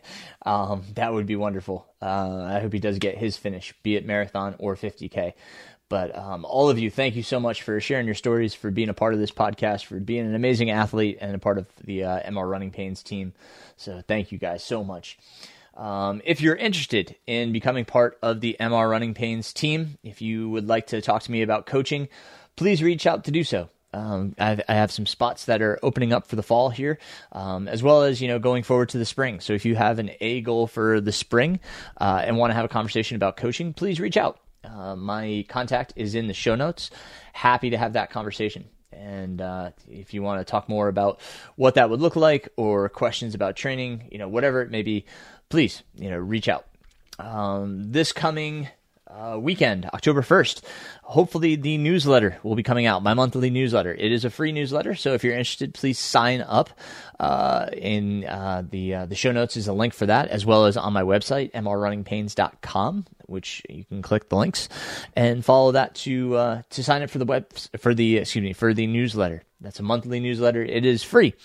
Uh, and um, all of my old newsletters are housed, as well as all of the old podcast episodes are housed on the website as well. They're under the connector contact me page. You can find the links to to click through and and find whatever you're looking for. Um, but that said, uh, you know I do a lot of this stuff, and um, I really want to just continue to do it. And I really appreciate um, you know those that can support and have done you know a tremendous amount to uh, to support me and um, and you know so that's uh, in the way of, of Patreon. So um, Mike Sears, Julia Jordan, Nicole Burnham, uh, Peter Ko, Will Weedman, Philip Taylor, Martin Thorne, Nancy Lewis, Victor Drastrow, Kendall Weaver, Nate Heaslip, Austin Elder, Tori Greaves. I want to thank all of these folks for being Patreon supporters. Um, they, you know, they continue to support me on a monthly basis. I, I really, I sincerely appreciate that support. Um, you know, it's if you find the information that I'm I'm putting out there, the podcast, the newsletters, uh, you know, if you find all of this stuff helpful and and meaningful to you or your training, uh, please, you know, if you can um, help me out on Patreon. Uh, you know, I'd love to keep doing this stuff. It does cost money to do so. Um, you know, to, to buy the equipment, to um, man, you know, manage websites, um, you know, do do everything that I'm doing. It does cost money, and you know, I love doing it. Uh, it's just I want to make sure I can continue to do it sustainably. And so, if you can help out, um, Patreon would be wonderful. Uh, so if you can support me through there, whatever that looks like to you, if it's a dollar a month, I greatly appreciate it. You know, that's I I really I'm, it you know it means the world to me when I see an email come through that somebody has uh, decided to support me on Patreon. It just it shows me what I'm doing is is getting through to people and meaningful to people. It's worth something. So uh, you know, there's that would be a really nice gesture, a nice thank you. If you can't support through Patreon, not everybody can. I totally understand that. If you would just leave me a review on your favorite platform, um, you know, or share it with a friend. You're like, hey, listen, really found this this podcast helpful. You know, share it if you can. Um, but yeah, reviews, likes, all of that stuff. It's really helpful to me to get the podcast out there. Uh, wanted to continue to do this, uh, but got to make sure that you know I, I can sustain it. So I thank you again for all of your support, for everything that you're you've done, and your ears for listening. It means a lot to me that you're listening to this podcast. So thank you. I appreciate it absolutely. So, um, with that said, um, like I said, uh, you know, it's it's uh, it's it's coming up on the first of the month. Newsletter coming out. Um, excited for that. Got some great articles that are coming out. Um, uh, you know, I'm doing part two of the Bigfoot uh, recap. Uh, it, I'll probably have like uh, at least three or four parts to this because it's just a lot of uh, a lot of thoughts and storytelling that I'm trying to do. So part two is coming out. I'm gonna write an article about uh, training and getting back to training after a, uh, break or a hiatus or an injury. Um, so there will be an article on that as long and as well as an article. I listened to a podcast about um, these uh, trail shoes that are carbon plated. Are they worthwhile? Are they worth it to uh, to to buy? Um, so um, I'm going to kind of expound on the uh, the podcast because the part you know the uh, it's Brian Metzler that he uh, he's a great shoe guru and he brings up some great points and things that I, I kind of want to uh, you know uh, just kind of go further with and talk a little bit more about uh, as to why or why not you know that you should you should buy these. So anyway, um, I hope you'll sign up for the newsletter, join me there, um, and until next time. I I hope you guys keep running. I'm excited for my next episode with uh, Michael Poole. Michael just finished the Grindstone 100. Uh, I don't coach Michael. He is a friend. Uh, he lives here in Western North Carolina, but he, that was his 19th finish at a 100 miler. And Michael has done some tremendous races. So I just want to hear about Michael and his experiences and what he's learned over the course of time and, and what does training look like for him because he's just he's so good about finishing his 100 milers if he starts i'm going to put all my money on the fact that michael's going to finish. So next week i'll be talking to michael. Uh, i hope you uh, stay tuned for that episode. But until next time keep running my friends